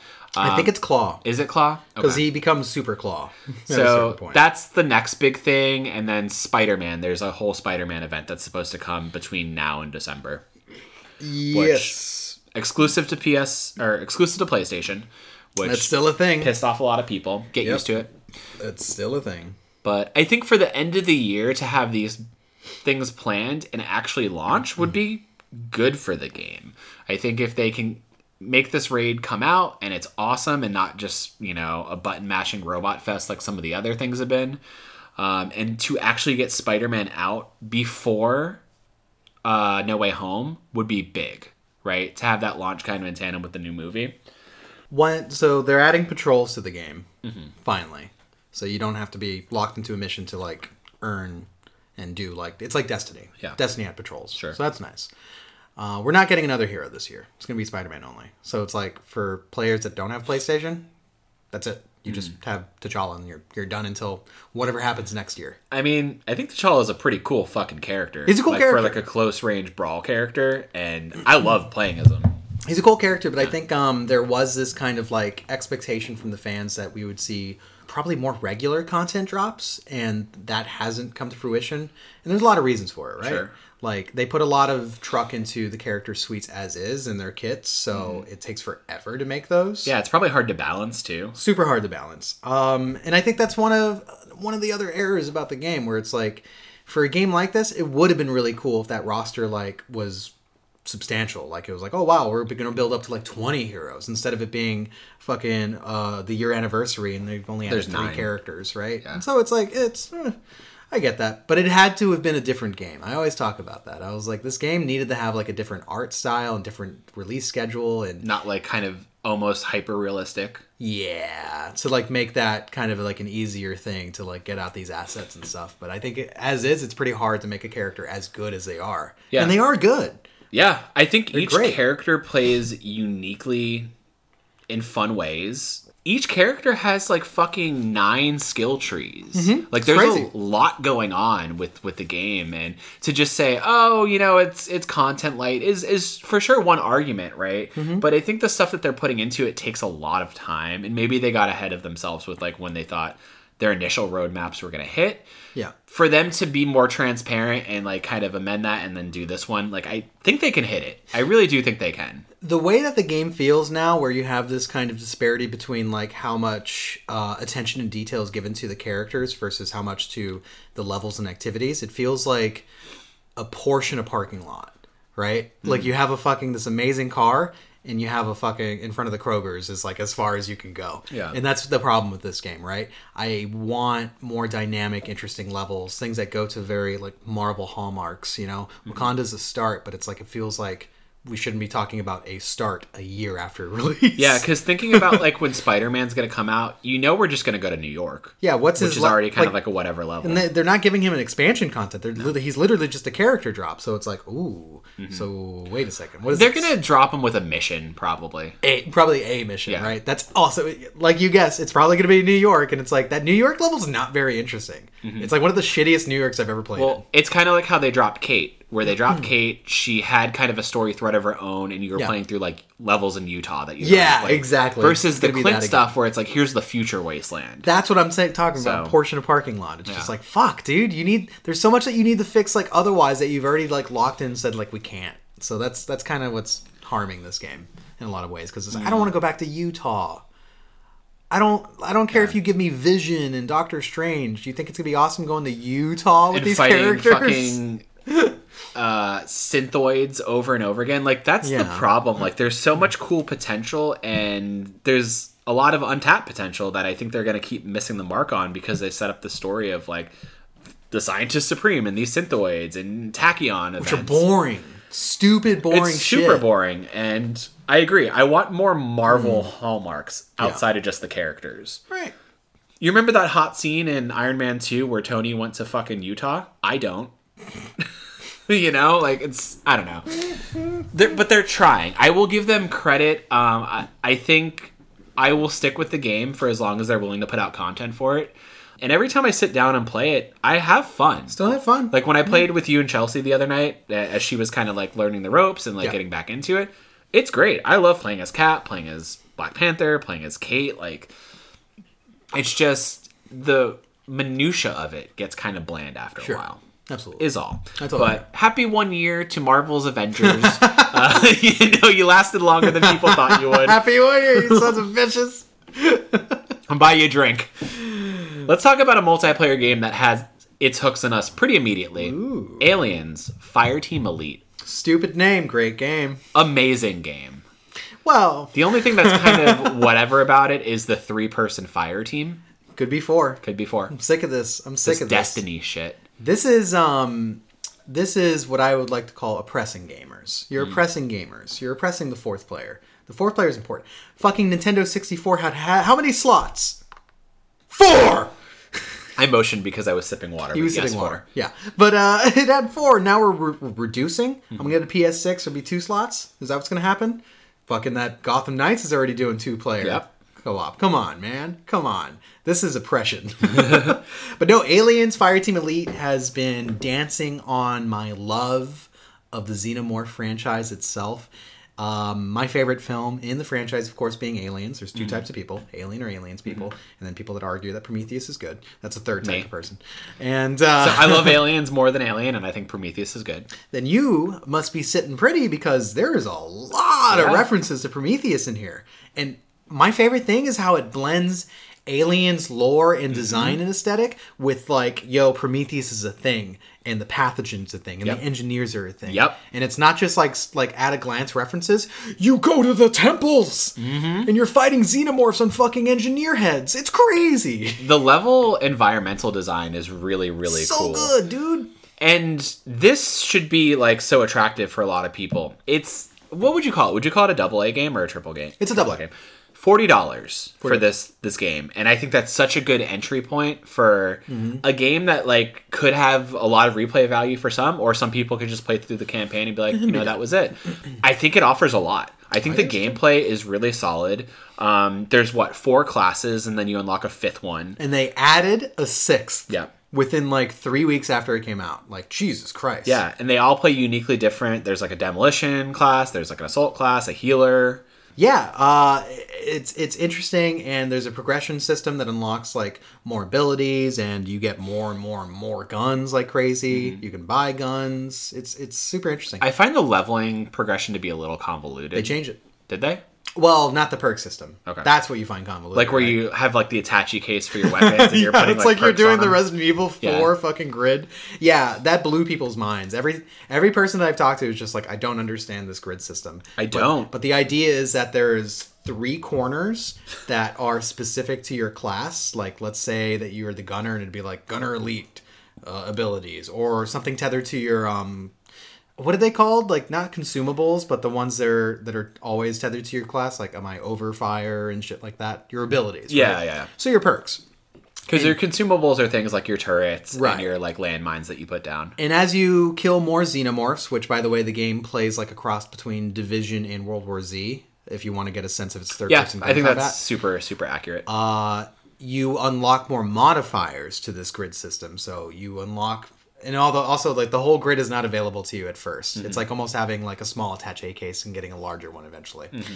And you have to so depending on the modifier, some of them actually are bolstered by where you place it on the grid. Where it'd be like, oh, this actually works with my overdrive ability, which makes um, gun gun rate fire like faster, mm-hmm. and that's how it works. But people everyone that I've played with was just like, what the fuck is this? Because you have to play fucking Legos Yeah. to like figure out your kit. like I have a fire, like an incendiary ammo attachment, Yeah. but like to get there took me three sessions Mm-hmm. to figure out how to put it on my fucking gun.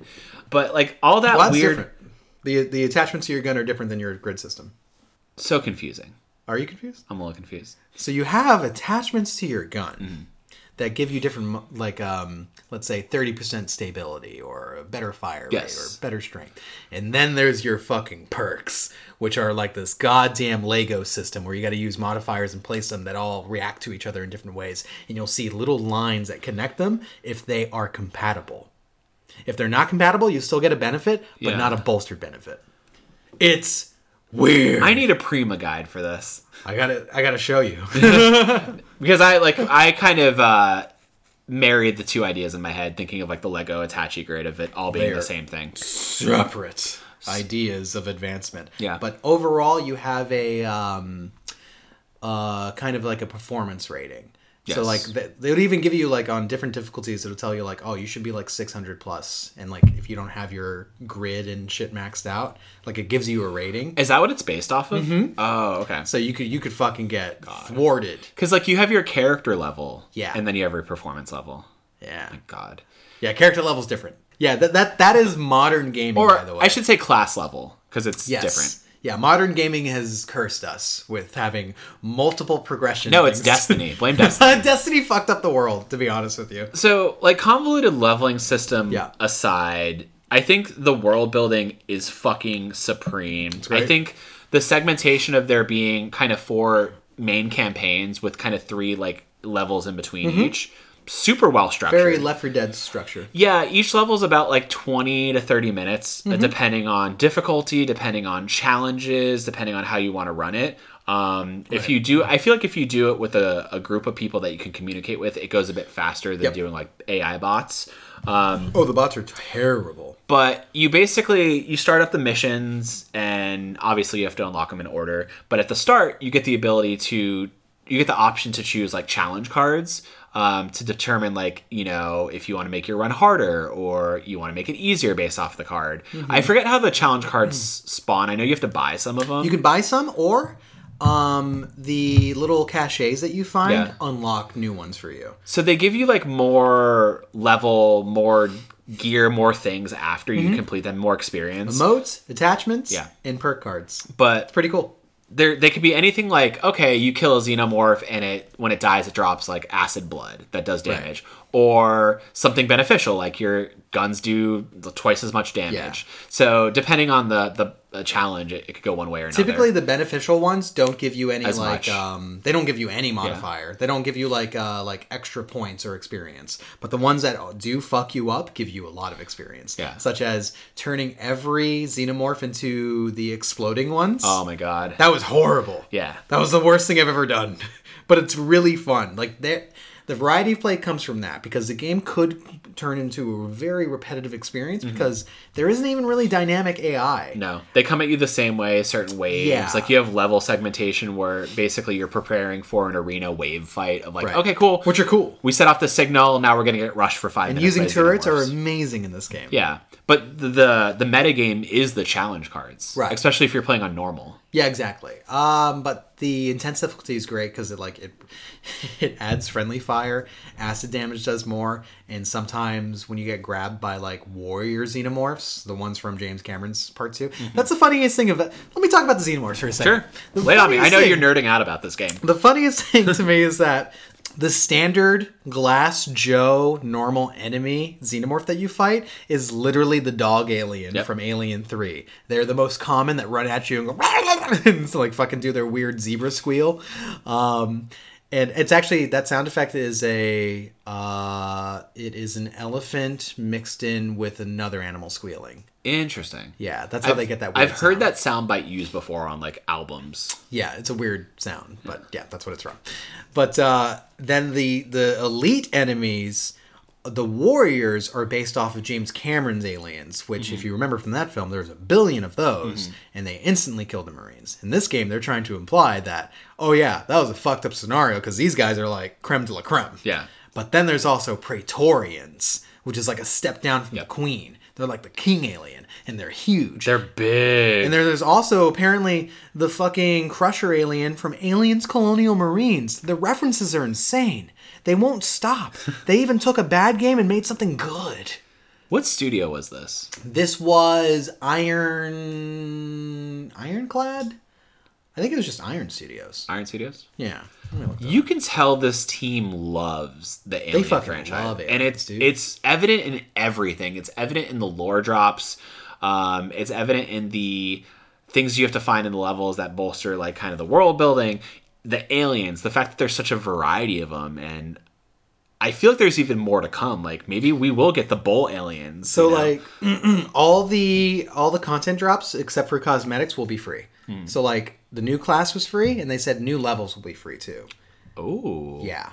So all that's free. Uh, Cold Iron Studios. Okay, Cold Cold Iron. Like you know, aim the sights. Cold Iron. Like a gun. I'm not a military guy. A Gun is Cold Iron.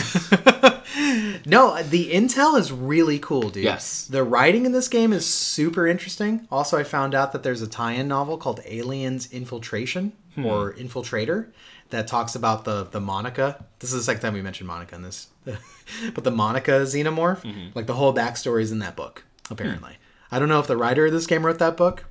It was sixteen dollars, and that's why I didn't pick it up. Anyway, Ah. I'm not gonna buy a paperback for sixteen bucks. This is why books are dying. Anyway, better be a hardcover. You're gonna spend me that money. gotta be nine ninety nine. but the so you get like little lore drops throughout the levels, and when you Usually go back to your base, the Endeavor, right? It's always three in a level. You'll hear kind of like more kind of um, just context for where we're at. It's 20 years after James Cameron's Aliens movie, and the Colonial Marines are no longer a cudgel used by Weyland-Yutani, which they were corporately owned basically. They were they're fucking mercenaries.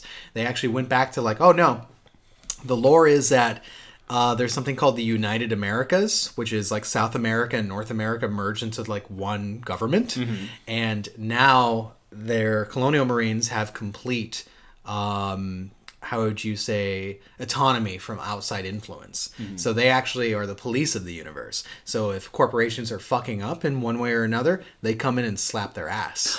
That's who they are now Wow. which is really cool. Like the whole game is anti-corporate, like left and right, and they talk about like, yeah, we used to be under their thumb because like the like your character like asks questions to different like Marines around.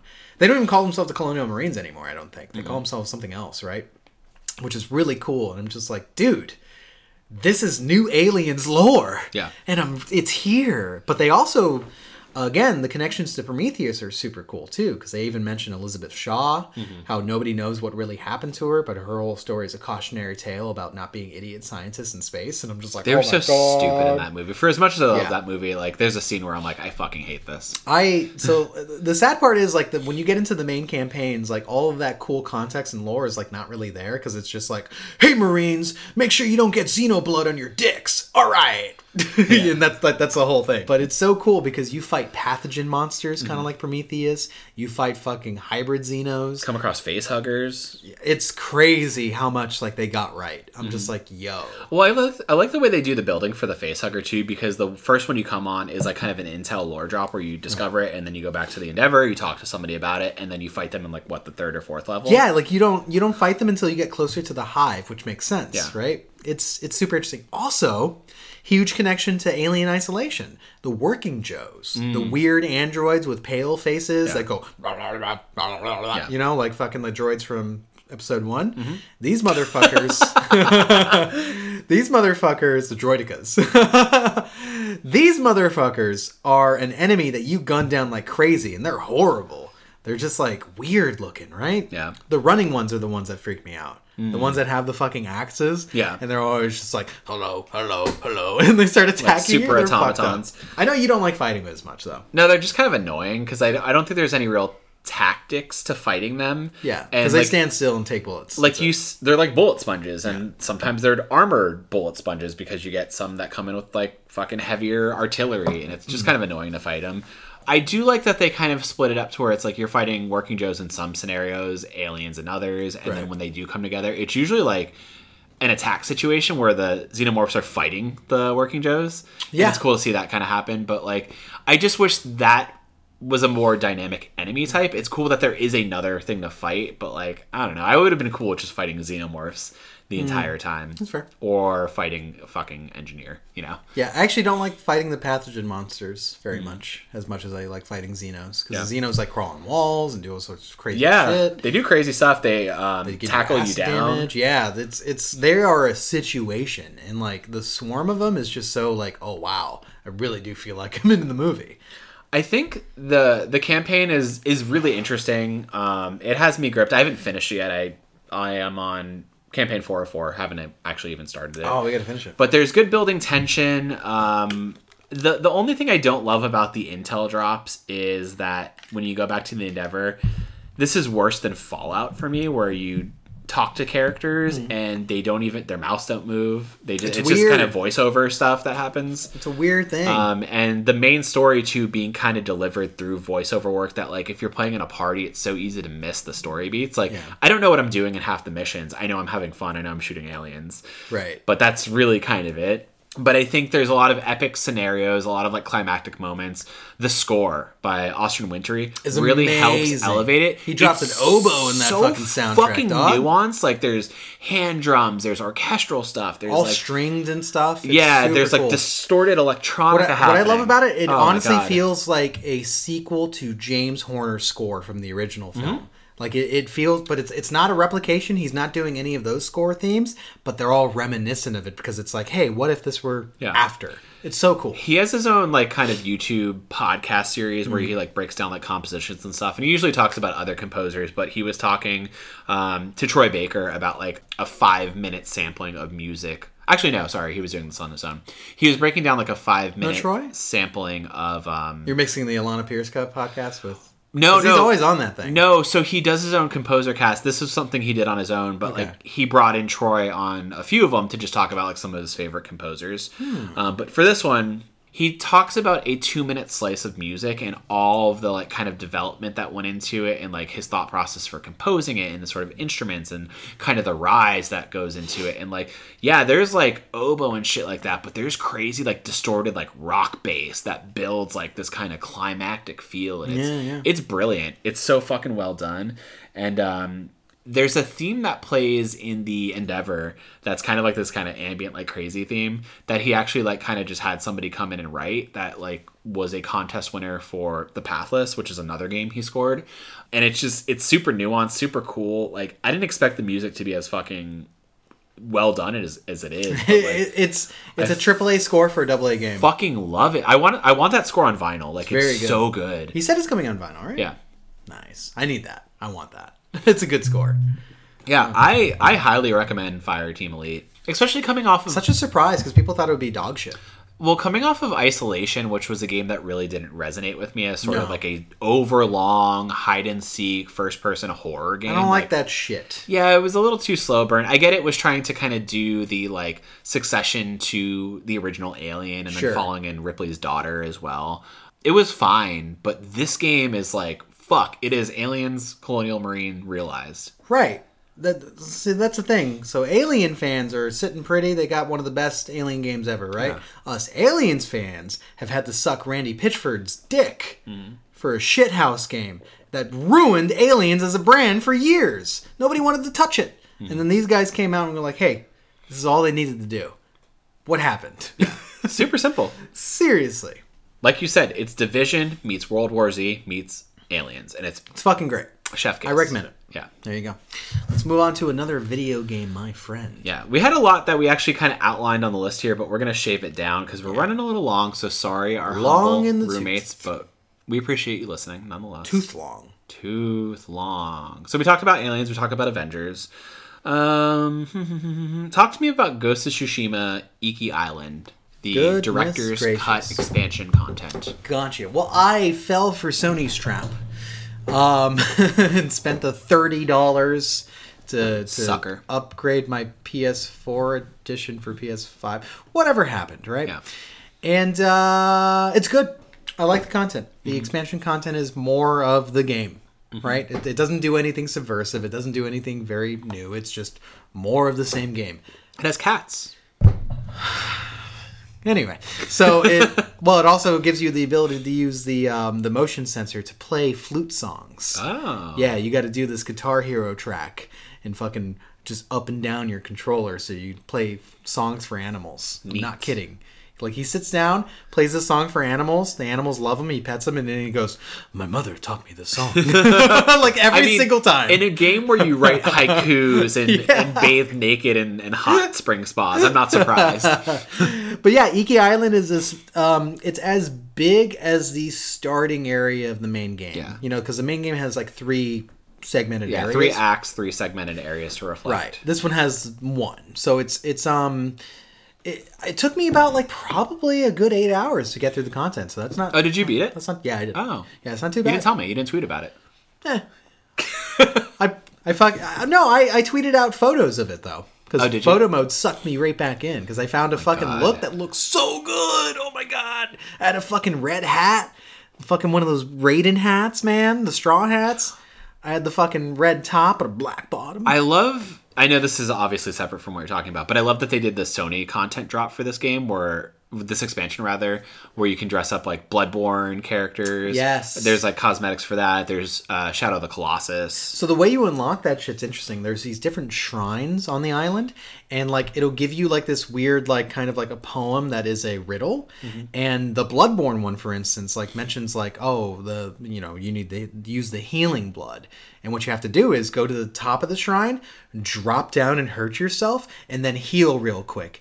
And then it unlocks the costume for you. Oh wow. Yeah, and that's cool. There's another one where for the Kratos one, it talks about the father and son. You have to wear your father's armor and then unsheath your sword, and then you unlock it. It's cool. Hmm. Like it's it's like little like puzzles that you have to like figure out to like get the costume. I like when they did the Sly Cooper one in the main game, Hmm. but it's like shit that I I had to look it up because I'm like this is a little convoluted the steps of it, but yeah, that was a lot to put that together. I think that was the last trophy I got yeah, it was one of my for last like the platinum. It's really weird because like the last like the platinum trophy is me wearing the Sly Cooper outfit. Yeah. So like the the story content for it though, is it Good. more the same in terms of like the Huns, like that kind of invasive, the Mongols rather? The Mongols, yeah. So, So- it's more of like the Mongols invading this island and everything. There's a different antagonist. Uh, I forget her name. It's like the Crow or something like that. Mm-hmm. I, it didn't stand out, but she basically um, infects you with like I don't know acid or like mushrooms or something. So you're hallucinating for most of the game. Where like you'll be walking along the island and then like you'll hear her voice and see like a weird fucking other world and shit like that where she's just basically trying to psych you out. I like that because that kind of pulls from two elements of the the main game. The fuck, what's the multiplayer called? Legends. Legends. Where it has that sort of like cosmic trippy Mm-hmm. effect when you're playing the multiplayer maps and then when you go into like these other realms and do these like one-on-one duels so i like that they kind of carry that You got to get back in the legends. that visual because like well they started doing raids too right Yeah, I've never been able to get to the raid. Yeah. my character's too low, too shitty. it's a lot of a grind. I like I like Legends big a lot, but like after a while I'm like, all right, I kind of did this and like it sucks because like the play sessions go for like 30 minutes and then if you die it's like you get nothing from it. Yes, I don't know, it kind of sucks. great design. um, but yeah, the story is interesting because it also Jin has to reckon with the fact that um, he's working alongside these uh, what do they call them raiders basically, and his father was killed by a raider, and he was killed on this island, by the way. and he has to reckon with the fact that like it's kind of a sins of the of the father situation where his dad as a samurai like everyone hates samurai in this island because they mm-hmm. came in and fucked people up Yeah. right and his dad had a reputation as being called the butcher mm. and so you have this one conception of your father. It's like, oh, you know, he was killed even though he was a good guy, da da da da. And then you figure out, like, oh, well, that wasn't true at all. His dad might have been a fucking dickhead, actually. Mm. And you have to reckon with that throughout the story because you're working alongside these people that slowly figure out that you're Jin Sakai. Mm-hmm. And it makes for very interesting, like, kind of interpersonal drama because you're making friends with people that inevitably probably killed your dad. and it's like it's and you're trying to protect them and put aside your code because Jin's not a samurai anymore. No, he is considered one, and they consider him a samurai. But it's like he kind of became something different. Yeah. and so he's he's walking a different path in between both worlds. You know, so Mm-hmm. he flares up a bit, right? The Sakai honor, the samurai shit, but in actuality, he just kind of like understands the Raiders a bit more because, well, he's been othered. He's on the outside of that. Mm-hmm. He's on the outside of that cast. So this ended up being like a really interesting expansion where it's like you don't quite need it, but it's still super important to his characterization nonetheless. So I really appreciated that there was like a lot of writing energy mm-hmm. put into this. So I ended up really loving it. I think, you think Island's great. Has any impact on like the sequel? No, No. There is no setup for a sequel. There's no like, oh, here's a bigger threat or anything. No. Hmm. This is that's what I love about it. That's what I love about the whole game. There might be this grand threat of the Mongols and whatnot, but for the most part, for the most part, It's about Jin. it's his story. It's his internal struggle struggle of becoming something other than a samurai. Hmm. And I really like that. Like it's it's it's very much character based. Hmm. So this DLC just kind of continues that in a great way. Plus the encounters are great. Um, they add one thing to the combat. Like the only thing that I could like think that they change about the combat, which I think is pretty great to begin with, is that there's now certain enemies that give like power buffs to the rest of the enemies because they're just Oh. chanting the entire time. And if you don't kill them first, everyone's way harder to kill. That seems like something from the Legends mode. I think it is. Yeah. So that, that's about it. They added a lock on system too, right? Uh, not that I've fucking seen. Oh, I heard they did, but I've never. Maybe I didn't turn it on. I don't know. they did do a cool thing that we always complain about, right? Which is um, you can turn on tooltips from the beginning of the game again.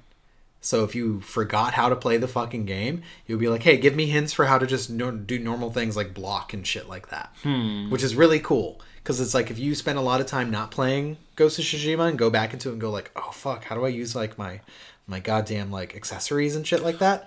The game will tell you now. Oh, I get what you mean. I was like, I don't know that I complained about it, but we complain about it in the context of DLC, where like you walk away from a game for like six months and then they expect you to know how to play how to it. play as if you've Spider-Man did that really bad. Spider-Man was horrible about That's that. cool. I like that they do that. Yeah.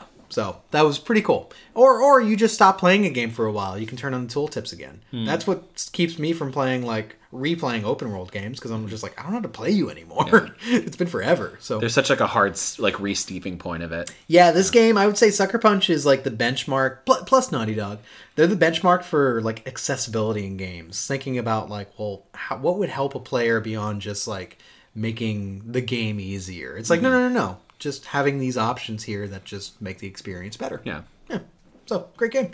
Would you say it's worth it Yes. For the thirty dollars? Okay. Yeah, absolutely. I really loved revisiting Ghost of Tsushima. I really, really did. Yeah. It reminded me about everything that I love about the game. It was one of our game of the year talking points uh, in 2020. Like you, I don't think you could talk about games in 2020 without talking about Ghost of Tsushima. No. I know some people could argue that it's just another like Sony open world game, but like there's No, so there's much that about this game. was special about it in terms of like um, actually traversing the world felt really easy. Like fucking fast traveling felt great.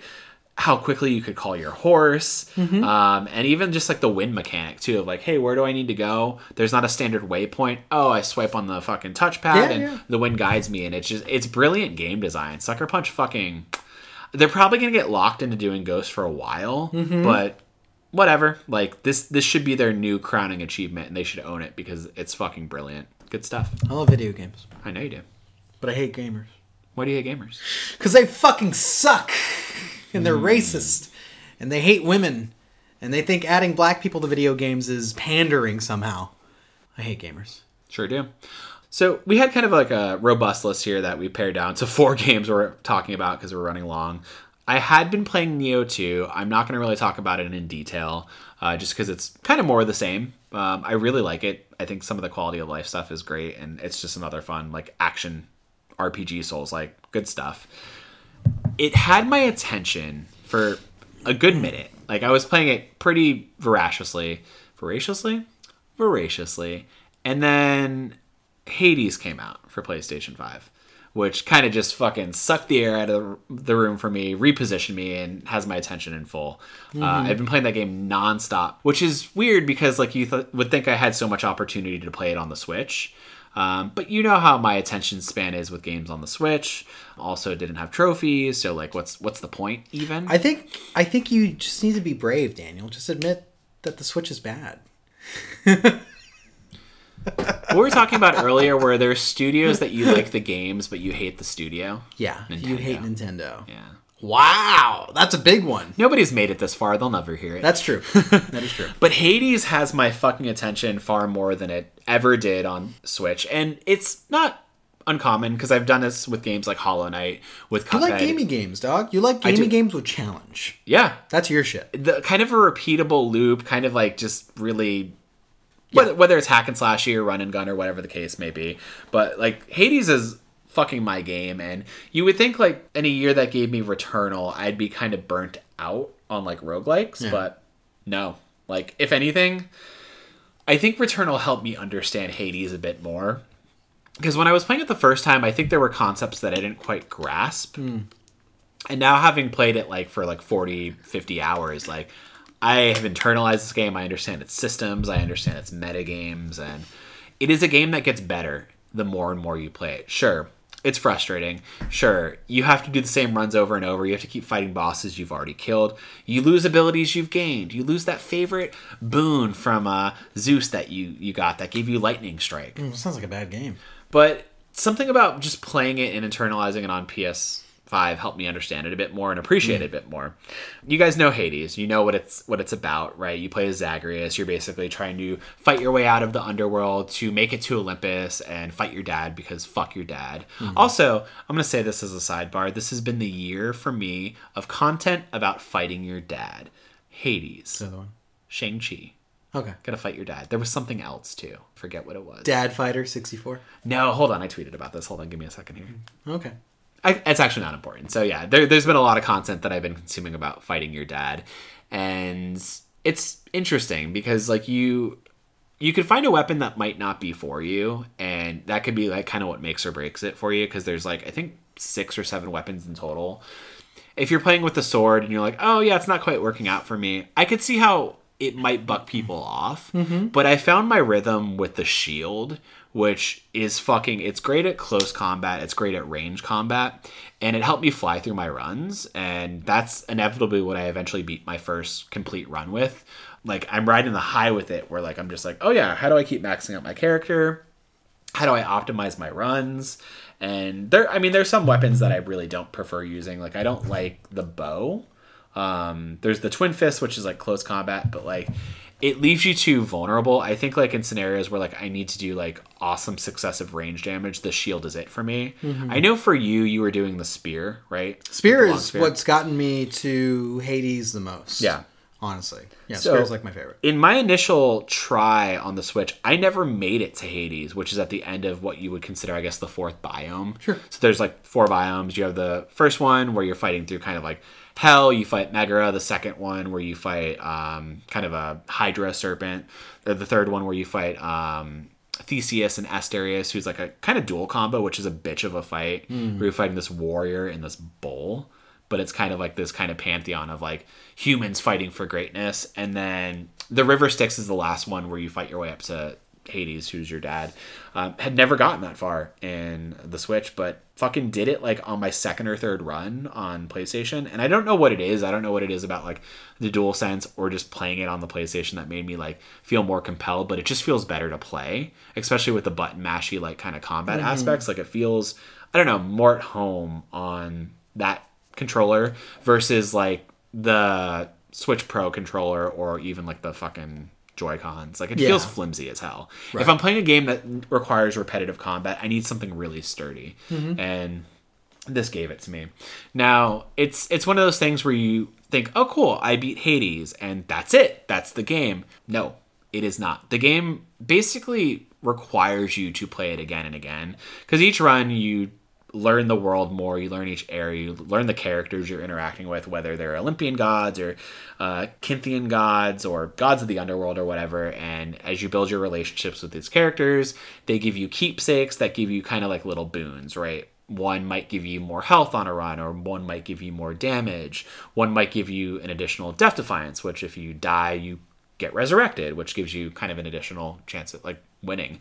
Um, so talking to these characters, taking their boons, and developing their relationships really plays to your benefit. But the only way you can do it is through repetition and playing again and again and again, which I think could get daunting for people. I think so too. I, I think it's the reason I haven't stuck with it because I just got bored. Yeah, Like but- I want to replay the game 15 times. Yeah, and at this point, I think I've probably done like sixty attempted runs, and I've cleared twelve. Right. Um, and it get, it does get frustrating, but like with each run, it's a living game where like each time you die and come back, the characters comment on your progress. You comment on what you experienced, and the narrative kind of shifts, and you learn more about who you are, who your mother is, what happened with with Hades and Persephone, who is your mother, and it, it's a fascinating kind of like unraveling that I think is more brilliantly done that I had seen handled in um, Returnal, which I, I mean I love Returnal. It's my game of the year right now, but like I think some of the narrative was just kind of like some of it was intriguing, but by the end, like the final act, I was like, okay, that wasn't as rewarding as I thought it was going to be. But the rewarding loop of like making it to Olympus, seeing your mother, and then being like, oh, my runs now are kind of based around me trying to strengthen that relationship and get to know her. And then I die and have to keep doing it over and over. It's not just about me fighting my father. It's about finding somebody who I didn't even know was in my life, but is really important to me now. And it's super. I don't know. It's it's tight the way they wind that narrative through the reruns and the kind of the world building of it all. I finally rolled credits on it, which I was like, I didn't even know I could do. but 10 uh, run clears is basically how you do it. On the 10th one, you basically bring your mother back to Hades with you. I don't know would sound called. like something she would want. Yeah. Jesus Christ. Yeah. Well, you bring her back to the the underworld with you, and it's it's I don't know, it's it's cool. And then after that, like you're like, oh, the game should be done now. But there's like a final act that you unlock, and there's more story beats where your dad's like, well, yeah, you beat me and your mom's here, but like we need to keep up this image that you're fighting me every time for the gods of Olympus because if they know you stole your mother back, a war would break out. Wow. Yeah, so it's it's interesting the way that the story and the kind of idea of like the repetition of the roguelike elements like keeps feeding the story. Um, and interesting. yeah, I, I like it. And there's a meta game after where you beat the.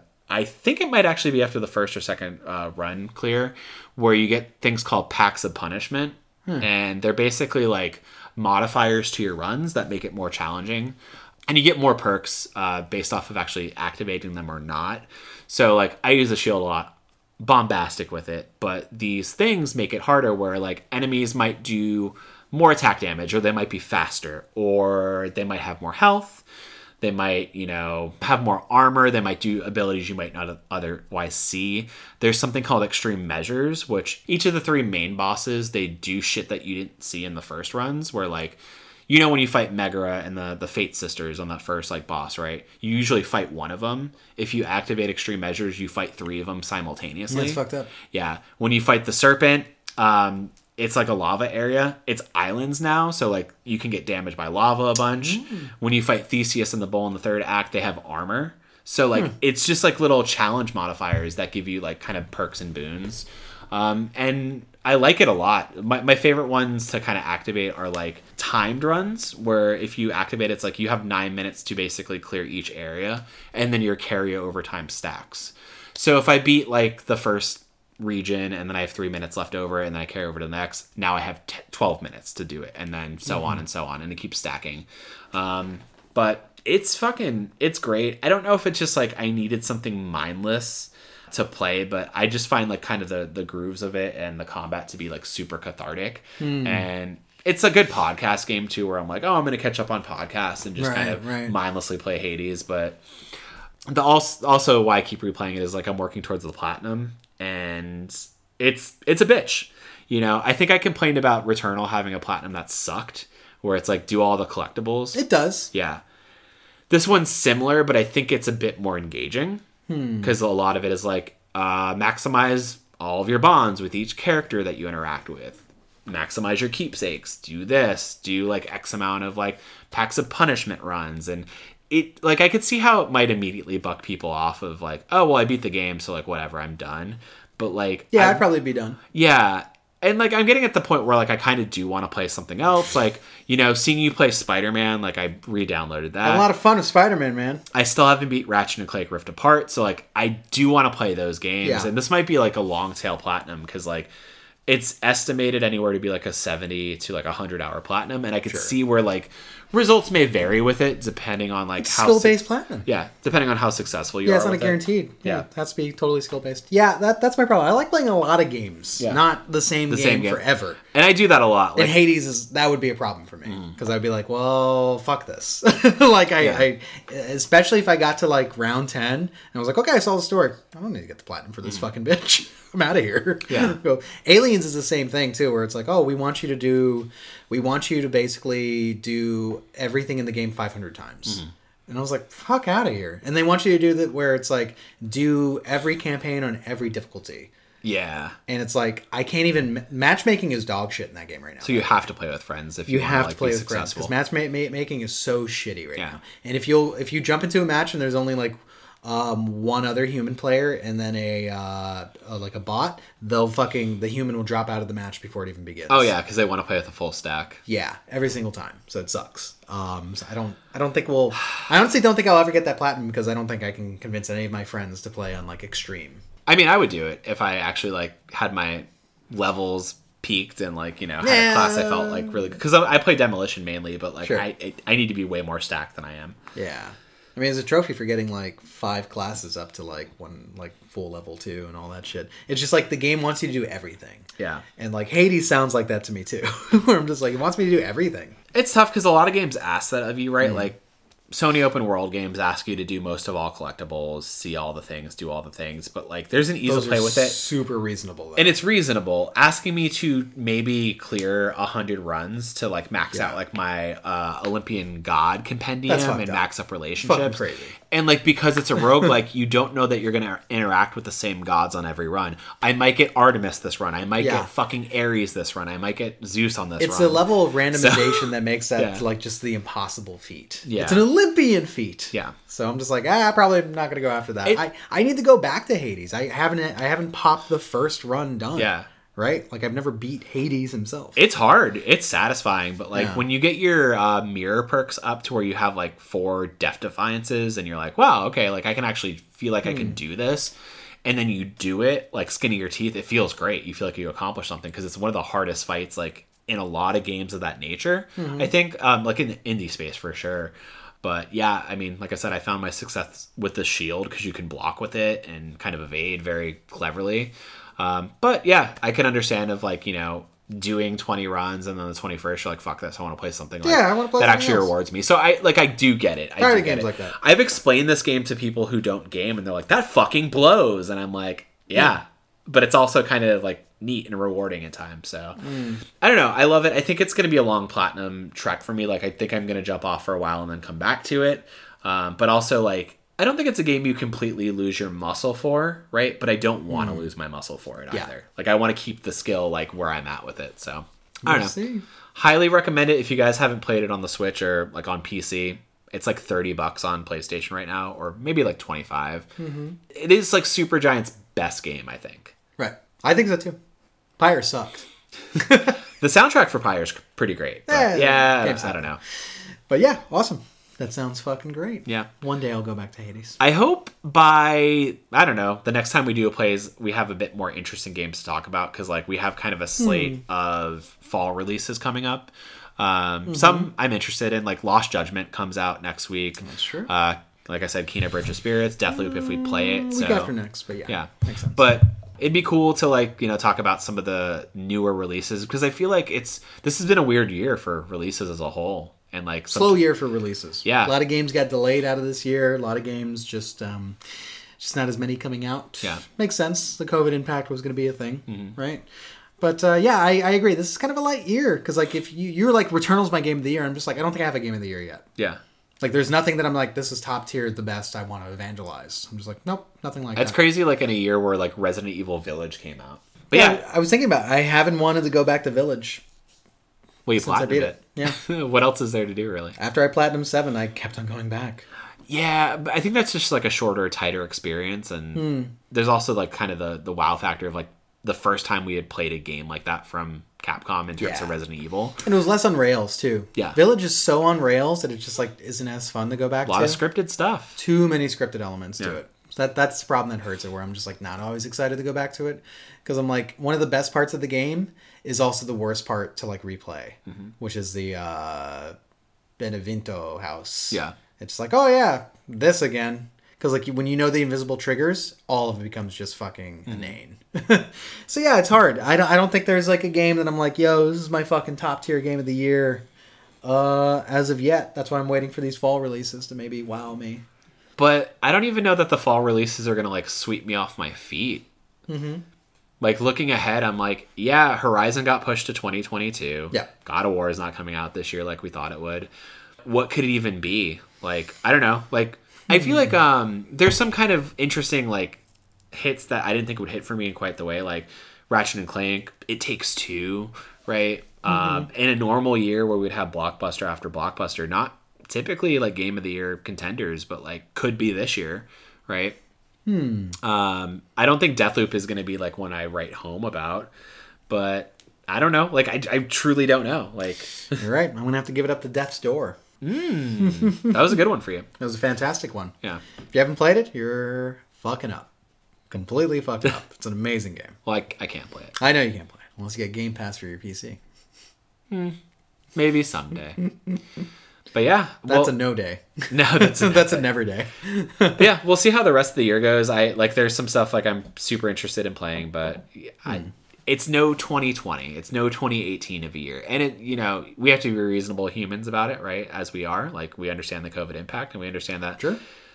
especially with uh you know console restrictions and stuff like that like stuff is going to get staggered and pushed out in weird ways we've never quite seen but i'm sure when these things eventually do come out it's going to be great it's going to be those moments that like feel gratifying to be a gamer and be in the the ecosystem so To be a gamer. to be a gamer It's a lot of pro gamer talk on this on this one. i know really let's kill all gamers Yeah, what's wrong with that? You you don't want to kill all gamers? That's confusing. What do you want to do to them? i don't know i'm writing a lot of emotions this episode What is that? Yeah, what's going on? I can't I can't get a beat on this. It's okay. The gamers are bad, right? they need to be stopped yeah. like the xenomorphs Yes. oh wow.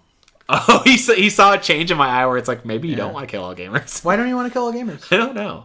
What's going on? Yeah. Maybe What I'm, happened? maybe I'm maturing. Do you think that's maturing? Yeah. I think that's letting them win. I think that's losing the war. Sure. We gotta kill all gamers, man. Okay. They're ruining gaming. Keep the games. There's nothing Yeah. wrong with the There's nothing wrong with the game. The games are quality. The gamers. You blamed the games earlier on this episode. You said it was the game's fault.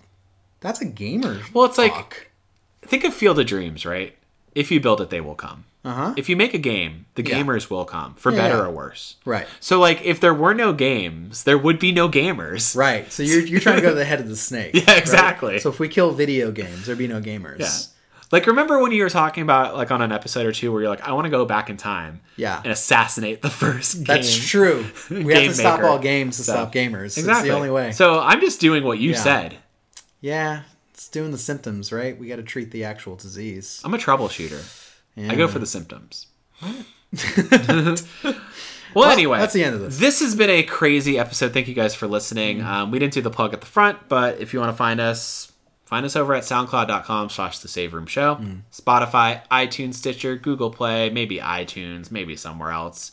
Maybe on your mama's transistor radio. Who mm-hmm. fucking knows? Mm-hmm. If you want to see us stream, you can find Kevin over at twitch.tv slash the red herb That's true. doing Arkham Fridays, Arkham Batter Days, playing a lot of Batman basically. Playing Batman these days. And you can find me hosting him silently over at twitch.tv slash dungeons and You Daniels. don't know how to host. Do you? Did you? I do. that? No, I auto host. Wow. The thing is, like, if somebody else that I auto hosted first That you like more.